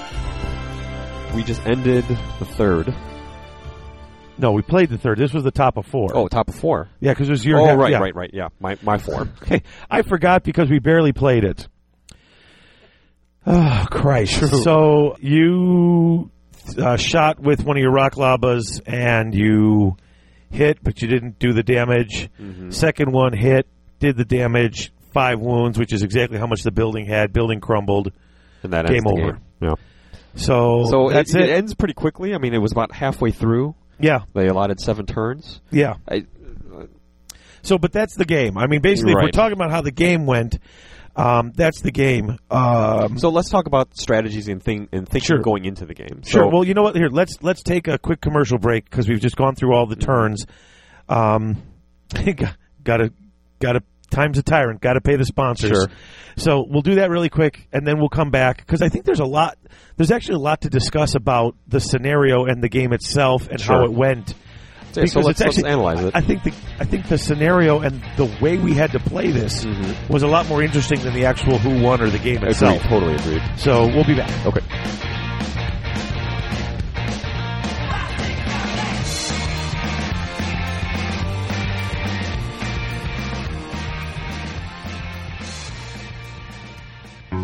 Hey folks, it's Dave, and I wanted to talk to you for a minute about Battle Foam. You've all heard me talk about it before. The foam is firm, it doesn't separate from the base. They custom cut, design, make any piece of foam you want to fit any model you want. Anytime a new army comes out, within days, you've got Battle Foam cut, designed to fit those models. This isn't a game company making cases on the side. This is a carrying case company making foam and custom carrying cases to protect your army. It's what they do. It's all they do. Check it out at battlefoam.com. Battle Foam, protecting your army.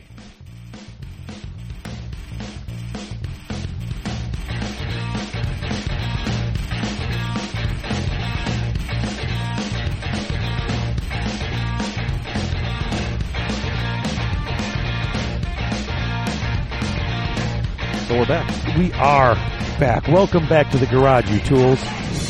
And uh, so, raise and ruin. Um, You raised. I raised and I a ruined. lot, and you ruined. ruined. Yes.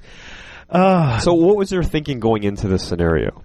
Well, as I was reading the scenario, um, I figured I got to fortify the buildings because I know you're going to have savage orcs. I knew you were going to bring savage orcs because they're blenders. Infantry shredders. Yeah, I mean the most I can put back in a unit with getting off with my level 4 If I manage to roll the twelve, I could put sixteen zombies back. I knew with thirty attacks and the crumble, you could take more than that out per turn. Right. Now, when you finally got into combat, I had seventy-five zombies in each building. That's a lot to chew through. but uh, I was basically uh, I was I was totally banking on the time. Can I slow you down enough? Um, now, were you anticipating me?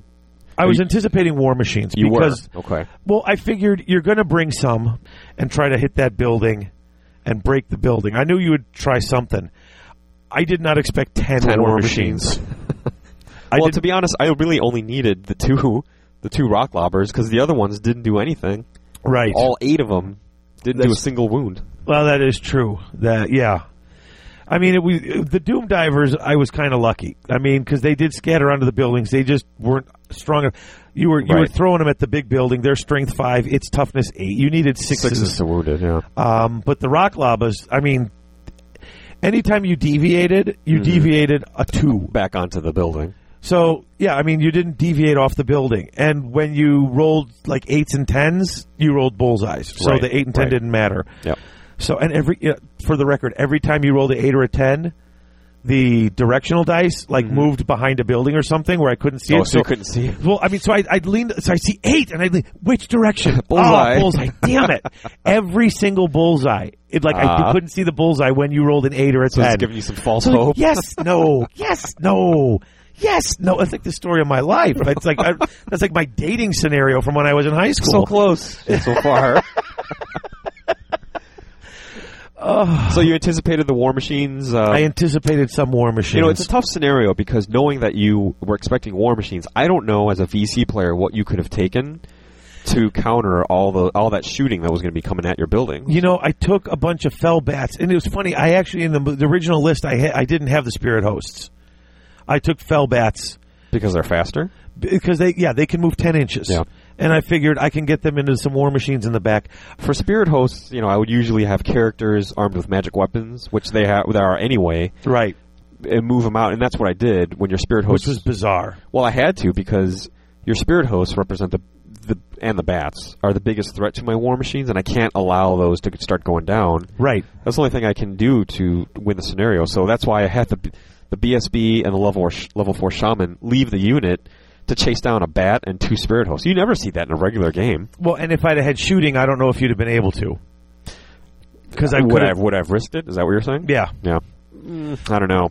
If I had some shooting, and I didn't have any long range any long range magic missiles, Mm-hmm. I didn't have anything that could get to them. Uh, that's actually why I started moving the. I, I I was willing to give up the plus two magic, and I was moving out the uh, the Mortis the mortis engine, figuring it can move eight inches. If I can start moving it, and if I can get that pulse, and on turns four, five, six, D six, strength Sure. four and strength five hits against each of those right. because they're each their own unit now. Kill the characters. Uh, yeah, Sure. I might be Sure. able to kill the characters because I bel- I don't remember if it's no I- if it's no armor save or not, but I know it's. I mean, it's It'll good. probably kill them. Yeah, and I was Over like, time. once they moved them out, I'm like, well, I'm going to move the engine towards them and hope that the Right. pulse reaches them. But it was too little, too late. See, I Um, would have thought maybe uh, one approach would be. I mean, it's an uphill battle for the VC for sure. Uh, but if you have a lot of, um, I thought about taking the Vargeist again, but I'm like, there's just so many things that if he just, mm, no, I, I wouldn't even go with that. I think, but they can fly and they're vampiric. They can move 20 inches. yeah, possibly, maybe those. And I, I keep on saying the um, hex wraiths because they can vanguard. That yeah, the hex rays might have been good, but that, see, it's especially with this. I know when you take, when you know you're facing VC, you are taking magic, Shooting. magic, magic shooting just to to target those Sure. things, and the hex wraiths.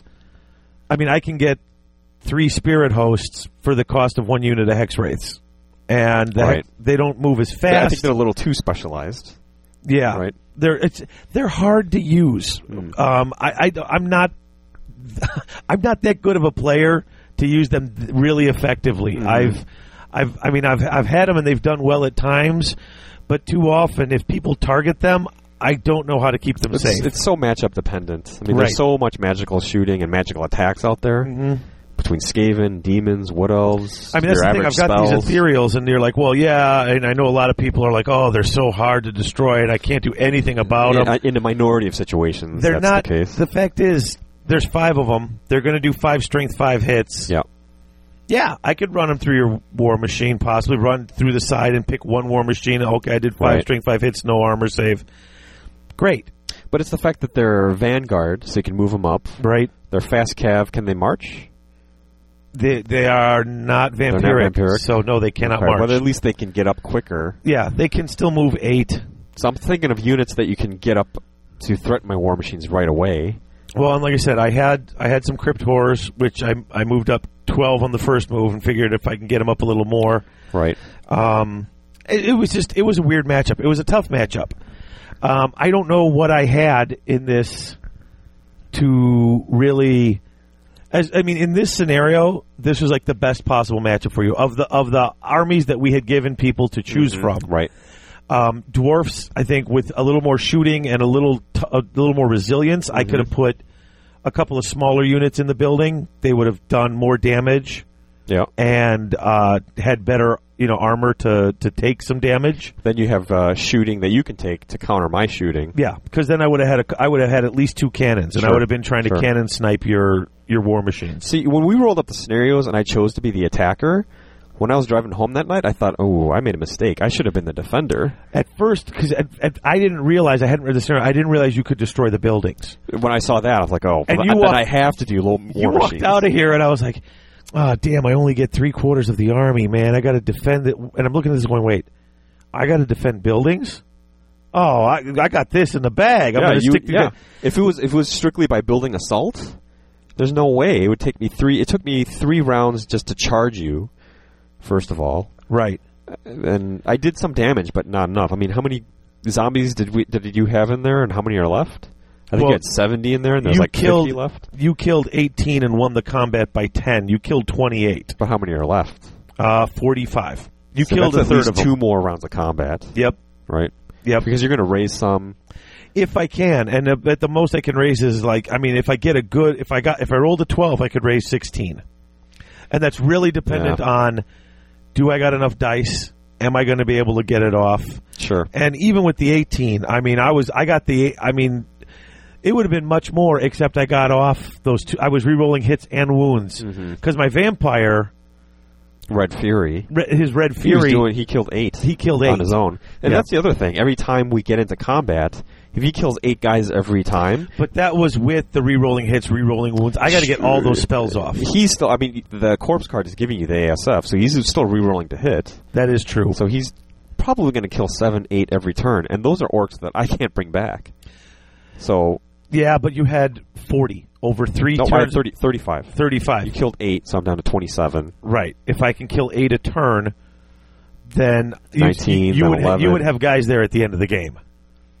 Yeah, That's what I'm saying. And It the would zombies come weren't down, doing it would enough. come Yeah. down to magic there, but yeah, I, I didn't. You know, I thought about oh, I can take squigs, any model that has multi multiple attacks. It was weird because this was a really fun scenario. And we I know we talked about this before. Scenarios like Mm-hmm. this don't need to be balanced. Right. You know, we knew it wasn't balanced. I was coming in with less guys, but I had all the defensive Yeah, positions you set set. the terrain, and the, the way you did the terrain was actually very smart. I was not anticipating forests in the middle to block up all my uh, spear chuckas. yeah. I, ju- I just wasn't. So I saw those forests. I'm like, oh, that's really going to diminish my chances. And I was, I felt an immense amount of pressure I, I will admit those this first couple turns of shooting. because you had to come in on the back table edge. yeah, It took every ounce of me not to be a jackhole and just line force on the table edge, so that way you were in the forest shooting. So that no matter what, there was forest blocking you because you Mm-hmm. Right. were in the forest. right. I, I was going to be a jerk and be like Yeah. minus one to all your shooting. If you'd done that, I would have taken it. I mean, it's y- it's your territory. The Right. orcs are coming in and sacking this. Right, and I'm just seeing the, you know, Mausoleum the, or the- the whatever it orcs is. coming out of the forest, coming to my Yeah, yeah, yeah. this. But I mean, I wanted it to look like something. I mean, I, you know, there's a difference between setting up the terrain. I set up the terrain to the, to my advantage while still making it. I think, Fair. yeah, I didn't want to be a jerk No. because I totally could have done stupid things with the terrain, and I didn't. But I did have, you know, I had one forest just basically in front. Like I said, eight or nine inches in front of each, so you had to come through them. They were both actually forests that were causing you dangerous terrain. they did so some it- damage. you, they were doing damage, um, and actually with the size of your unit, you almost had, uh, you know. You almost had them back. I should have Mm-hmm. actually had those forests a little closer, because as long as you're in the forest, you're taking damage, and while you're at the building, Right. assaulting the building, Well, you couldn't have known how. Uh, uh, How my- they both would've of my turned out. units are five wide and they're Right. deep. they're very yeah. I, I usually go ten wide for the extra but there's no attacks. point in this one because you get Precisely. ten guys. Why would you do it? Precisely. Um, So let's let's turn the tables then. If you were the attacker, what would you have tried doing? See, I, I relish the idea of being the defender because then I'd have tons of savages in each building with tons of attacks to yeah, I beat mean, off the assault. And here's the thing that was kind of my question for you because we were playing it this way. You could have taken as many savages as you want. I mean, you Right. could have had like 50 or 60 in each building. As the defender? Yeah. Yeah. Because you didn't need any of those war machines. Nope. Um, you've taken a couple of squigs just to throw them at my front lines and slow me down. Maybe I, I don't even know if I do that. I mean, you had to have at least three units. What would you have taken besides three units of savages? Three units in of each savages, building? maybe some uh, wolves to divert. You know, something that I don't want to get in Slow- combat with. Well, that's what I'm saying. Just slow things down Yeah. and, and chew things up because I don't know what I could have taken. What could I take that's going to stop three attacks apiece? Yeah, because you don't have a lot of shooting. I don't have anything that has that many attacks. I Maybe- would have had. I mean, even if I would have taken a big unit of, say, uh, the Vargeists, Right. who get the extra, att- who get all the attacks and stuff like that. Uh, how many monstrous infantry can attack? About five, I think. I think it's three. Is it three? I think it's only three. So then I would have had nine attacks to your thirty. I Right, mean, there's that's not a nothing. lot, yeah. There's nothing in this army. I would have had to have attacked with like three vampires in a unit. I would have had. That's what I would have Load done. up on vampires. I would have sure. just put. Up, I would have put three vampires in a unit It just, and, it and just beat the take it with a yeah. ton. And I would have probably taken it with uh, ghouls, Mm-hmm. hoping to get the poison Sure. for the auto wound. Sure, and each model gets two attacks. and each model gets two attacks, and that would have been it. I would have had a unit with, in fact, what of twenty five. I would have had a unit of like sixty ghouls with Okay. three vampires in it. Three vampires is kicking out how many attacks? Um, About fifteen. Is it five attacks? so each? they get, the vampire heroes get four attacks apiece. Uh, I would have probably I, one had the sword of battle. The other ones I would have probably tried to give something um, like a uh, you know the a fencer's extra blade, attacks extra or attacks, whatever. yeah. So let's call it extra 15. hand weapon. And I probably would have skipped even the magic weapons. I've gone you know extra Right. hand weapon with each of them. So call it 15 attacks for the three, three vampires, plus another 14 from the other seven ghouls times two. Yeah, and I would have read Fury So each and every 29. vampire. But So you're probably but looking once at about again, 35 attacks. Here's the thing: I don't even know if I could get. I'd probably have one vampire lord and two vampire heroes because. Oh no, I had six hundred. I could have taken three. Yeah, I mean that's what I would have had to do. Sure. And I mean that's It's about 35 attacks, yeah, somewhere in that that's neighborhood. basically putting everything into that unit, and then I would have had to run chaff in front of the unit to Right. stop your chaff yeah. from stopping my. Or if your units. Unit. Uh, and that's what I would have had to do. It's just But what about the coven throne? If you do, you have to be in base contact for for to roll that effect where my guys all attack themselves. yes, it has to be in. I have to be in combat, so I would have had to have him charge the building too. Yeah, that's yeah, Here's the that, would- thing. that that wouldn't work. Coven Throne with a vampire on it. Ah, I could have put the Vampire many Lord points. on a Coven Throne, but it's so many points. And, and if you're charging with a coven throne, that's the only thing you can charge with into a building. That's the other thing. You can only charge with one unit at a time, right? Yeah, right. Yeah, so if that's so, I got so I got a leadership 10 Mm-hmm. What's your leadership? Eight or nine, Eight or nine, depending. and on I the have to character. beat you by six with that roll. I'd had to Right. roll a six, and you rolled a one to have all Yeah, your. that's- yeah. Now then, your whole unit, not just the guys in combat, that whole unit attacks itself. attacks itself. Oh yeah, I've been on the receiving end of that. and with your strength five choppas on your toughness four guys, yeah, that would have worked. It's it's it's it's impractical for the scenario. That's a though. long shot though. I think that this was a hard. I think orcs versus vampires. uh, It's act- actually it has often been a rough matchup for me when we've played it because you have so many attacks when you come So in. many relatively high strength attacks. Yeah, and I have a lot of stuff, but it's just it doesn't. Once again, It's not my enough. core my core doesn't Yeah. stand up. The core doesn't stand up, and my elites I don't have enough models, Right. so I'm always on the I'm always on the back On foot. the defensive. Um, like I said, the other options were dwarfs and high elves. If you'd had high elves, you'd have had a, a hell of a time. That would be a much tougher matchup. Would you uh, have taken some of their bolt throwers? maybe, but you know, I'm I'm probably hitting on fours, maybe fives through forests, Right. wounding on fives, doing D three wounds. I mean, it's well, not and a the lot thing of is, with mileage your with your bolt throwers, you really didn't take the penalty through the forest because you could see because I could angle them, but You can angle. You'd see the top of the building. The high elf bolt throwers are hundred points each. These are Oh. only thirty five. Oh, that's true. So big difference there. I don't. I, that's that'd be a tough proposition. I'd probably load up on sword masters to go with you know a lot, multiple attacks. Uh, probably l- you know the old standby lore of life and do a lot of dwellers below to deplete your units before I got there. Yeah, That's probably that's probably I what I, mean would that's yeah. So I mean, because on the attack, yeah, the only option I had on the attack really was, and maybe you know, maybe we'll play this one again sometime, and and flip, eh, take your orcs and my and my VVC, the, flip it around and yeah. see see how it works the other way, if we get a chance. because uh, it was just it was fun, but it was almost a non-game. It was because time was definitely on my side. You know, Right. it, it went from on paper, War Machines not being a factor. Time is you're on your side right. because it's it'd be hard to move you strictly by assault. Once I loaded up on War Machines, then time's on my side because I could sit there and lob rocks at the buildings. Right, and it, as you did it, it was like those first couple turns you didn't get the hits, but when you did get the hit, I mean, the thing only had two wounds on it in the middle, and then boom, you hit it. How many wounds? Six. Okay, Right, that one's yeah, gone. yeah. The next one, boom, it had no wounds on it. How many did you do? Five. Boom, it dropped. Gone, Game over. you know. Um, So two War Machines did all the work of the entire ten that I had. now, what was funny was this game was it, we didn't.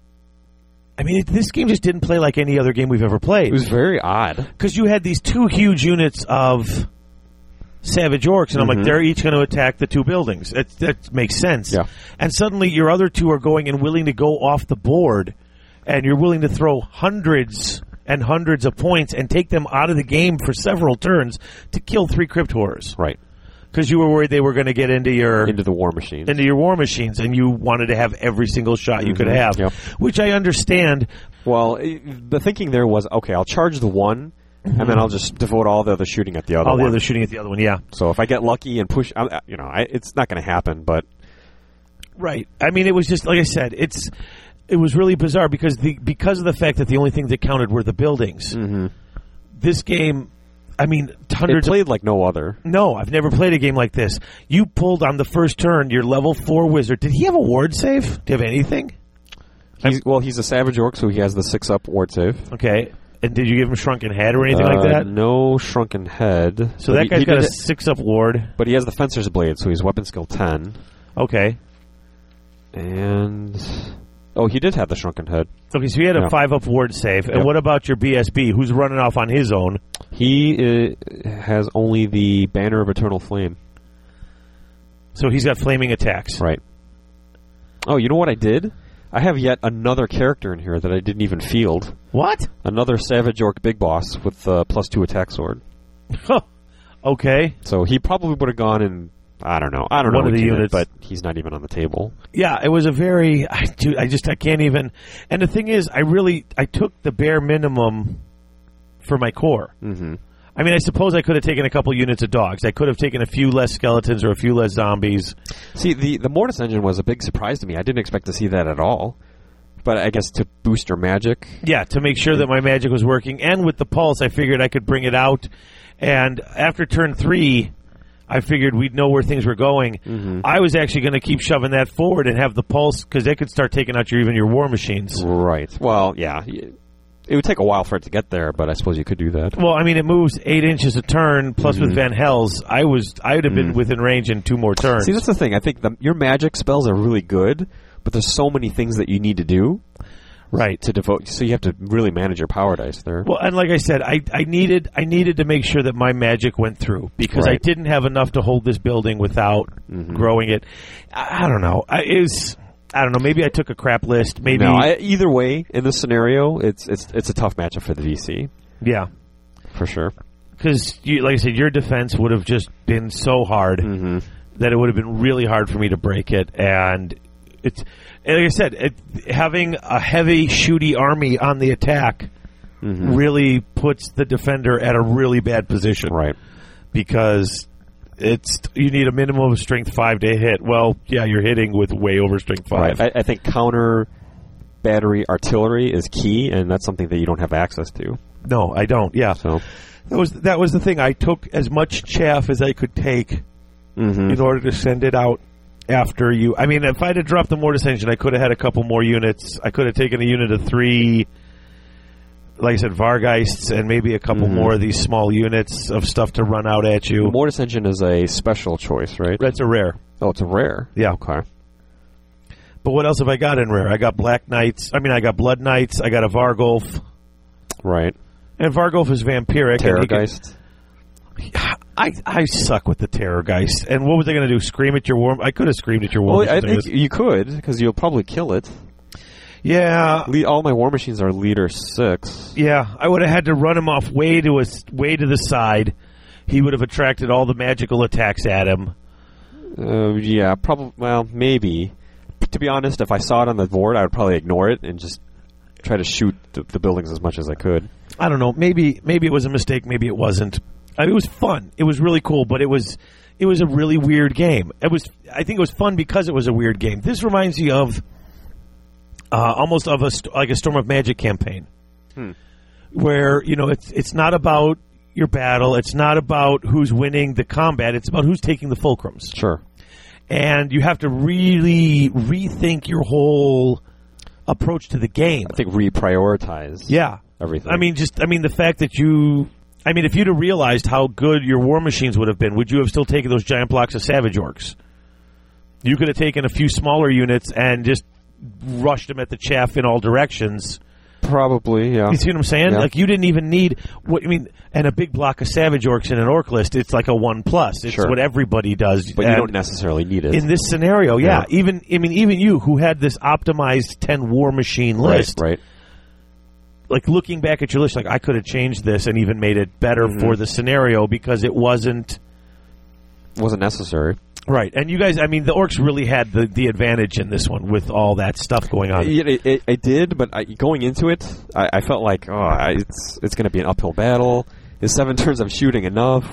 I well, yeah, but Jesus, come on, uh, yeah, I uh, I didn't know how it was going to go. I didn't I didn't come into this thinking I got this down. I knew you'd have war machines.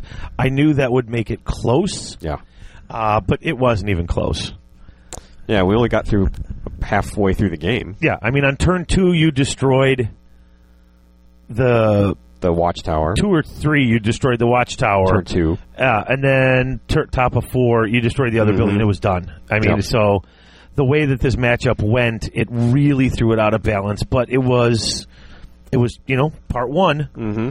Part So- one of the campaign. So the idea here is the Greenskins came in and sacked the, the, the VC. What did you call it before?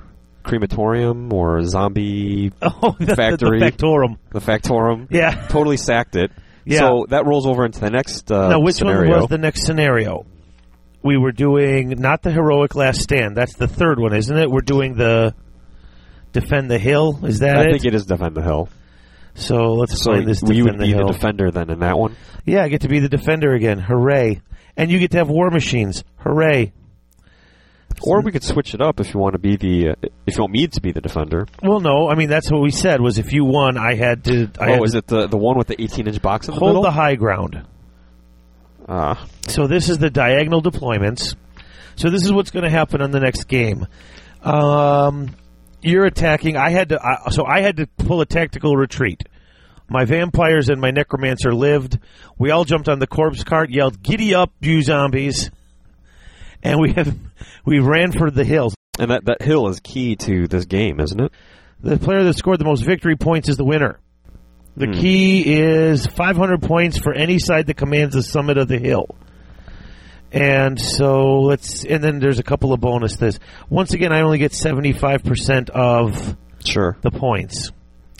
So, So, hold, it's a- holding that hill is 500 victory points. holding the hill is 500 victory points. Yep. So that's about a unit's worth of VP. Hmm. And the side that commands the summit gets plus one to combat res all over the battlefield. Mm-hmm. So I'm going to start off with plus one combat res, but I'm still starting off. I've still got a list of Soft core 18. I'm, I'm- zombies and Um, Right. yeah, And on this one, it's straight up fighting. right. Which you're not going to want to do. Yeah. so I don't know, but you, I, I would expect you to bunker in the corner and send out a lot of again chaff units to delay me. I, I don't know.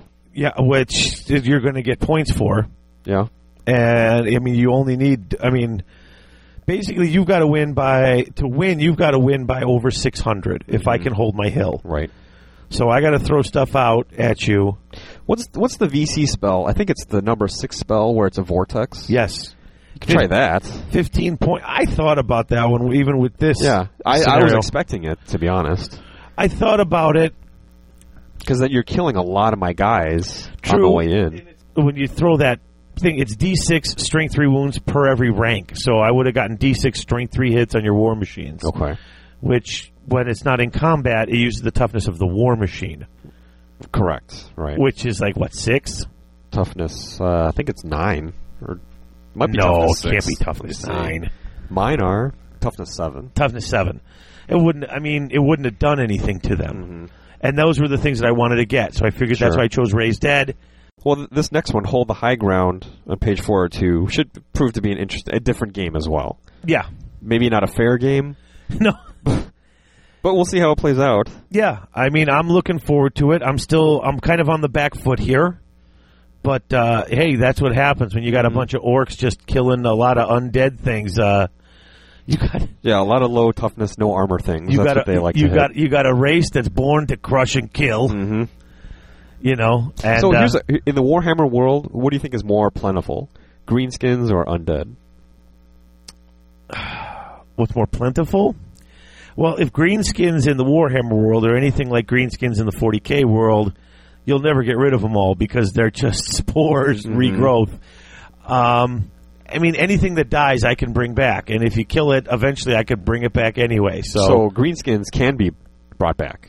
yeah, So I think that's the trump card. yeah. I mean, if you think about it, literally on the battlefield, if I start summoning more stuff up, it could be your own units. Yeah.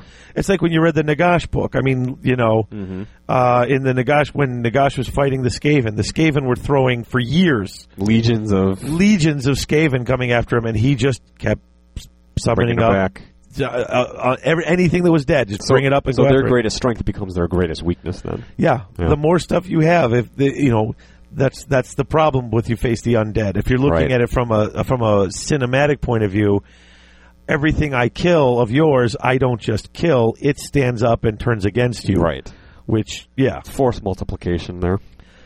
but uh, you guys just get angrier and angrier, and, Right. and it just keep chopping. Grow more and more. Exactly. So, like I said, this was fun. It was a shorter game than I expected. It was, uh, like I said, I keep saying it was a non-game, and it kind of was. Yeah, w- but again, this this scenario is not suited for the VC, so we'll see how the next two play out. But you know, it should be interesting. You know, what we'll do next time is I'll play the the high elves to either take or defend the buildings. Maybe take them because that'll be harder. And while you play the dwarves, Well, here's an interesting thing, and it's funny because I'm sitting here and I've been I've been thinking about this a lot lately, and this has nothing to do so much with this particular game, but it's like I always took dwarves who had no magic, Hmm. and then I got the VC, and it's like they got some cool ass magic. I like playing the VC guy magic. They got no shooting. right? I- I- you know, one of these days I'm going to play an army that plays in all four phases, and then people are going to have to watch out because man, I'm playing it where I, I, dr- I do- I'm getting a lot of draws. bit of you know, everything. exactly. Yeah, Once yeah. I can do everything, I think I'm going to be playing at a much better level because right now, I think if I'd had a, the other phase, it would have been cr- really helpful. Well, you know that means uh, any of the elves, pretty much empire. Yeah, I don't know. I mean. What, Chaos what's the other, dwarves, I What's guess? the other army I got on my back burner? The demons. Once again, no shooting. They have some in the um, flamers. Still, I mean, I got Not some if I lots, want to take. sure. I mean, if I want to take the var, you know, the ter- I got screams of banshees Sure, and terror guys sure. too, but it's not really Not a lot. a lot of shooting. Yeah, You don't have a So- single bow available to, you, do you? not in this army. There's not a single one. Huh. Not as a special. Not for my characters. Not anything. Wow. I've got banshee screams and terror guy screams, and that's, That's it. Yep. Hmm. So, I don't know. Interesting. But it was like I said. This was this was cool. Well, we'll see how the next one plays out, and we'll yeah, we'll have to think of a cool narrative. Yeah, we'll write this one up and uh, and get it going. I think we've pretty much talked this one to death. It's weird. I was really expecting to have a little more to say, but it just so little happened. We did a lot of movement and a lot of chopping up of little things, And a lot of shooting happened. and a- yeah, and then buildings That fell was down. it. Yeah. Buildings went boom. So I guess we'll go take a break, come back, and uh, probably wrap this up. Okay. Sounds good. All right.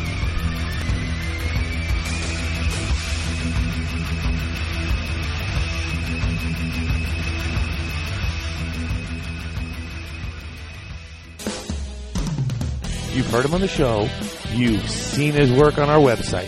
He's Brian Steele, owner of Urza's Den. That's right, folks. Urza'sDen.com. Custom modeling, sculpting, hand painting.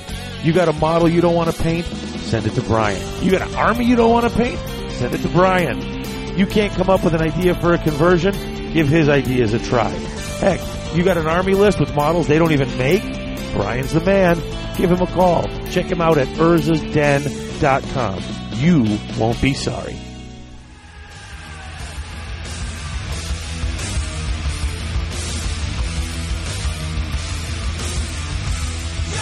Welcome back to the garage, everyone. Actually, I'm here by myself. Going to wrap up the show, uh, finish it all off for you folks.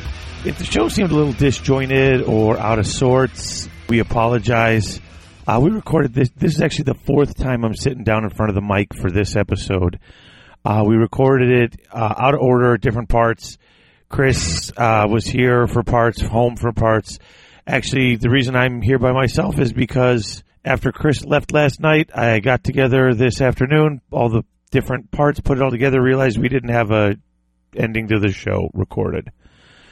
So, so I'm going to wrap this up real fast, um, folks. We would love it if you could give us a review on iTunes. Always helpful other than that, um, the three S's in podcasting um, sponsors, shout outs, and shirts. So if you want to help keep the show going, uh, we would always appreciate it if you take a look at the garagehammer.net slash store page or else uh, shout outs are always welcome. So that's about it. We're wrapping it up. We're going to be back in two weeks with the Chicago Civil War with our guest co host Jake Murphy. And quite probably uh, we'll have uh, Lizardman Jeff from the Circle City Circuit stopping in to uh, let you know what's going on with the circuit. So, folks, thank you so much for listening, and we will talk to you in two weeks.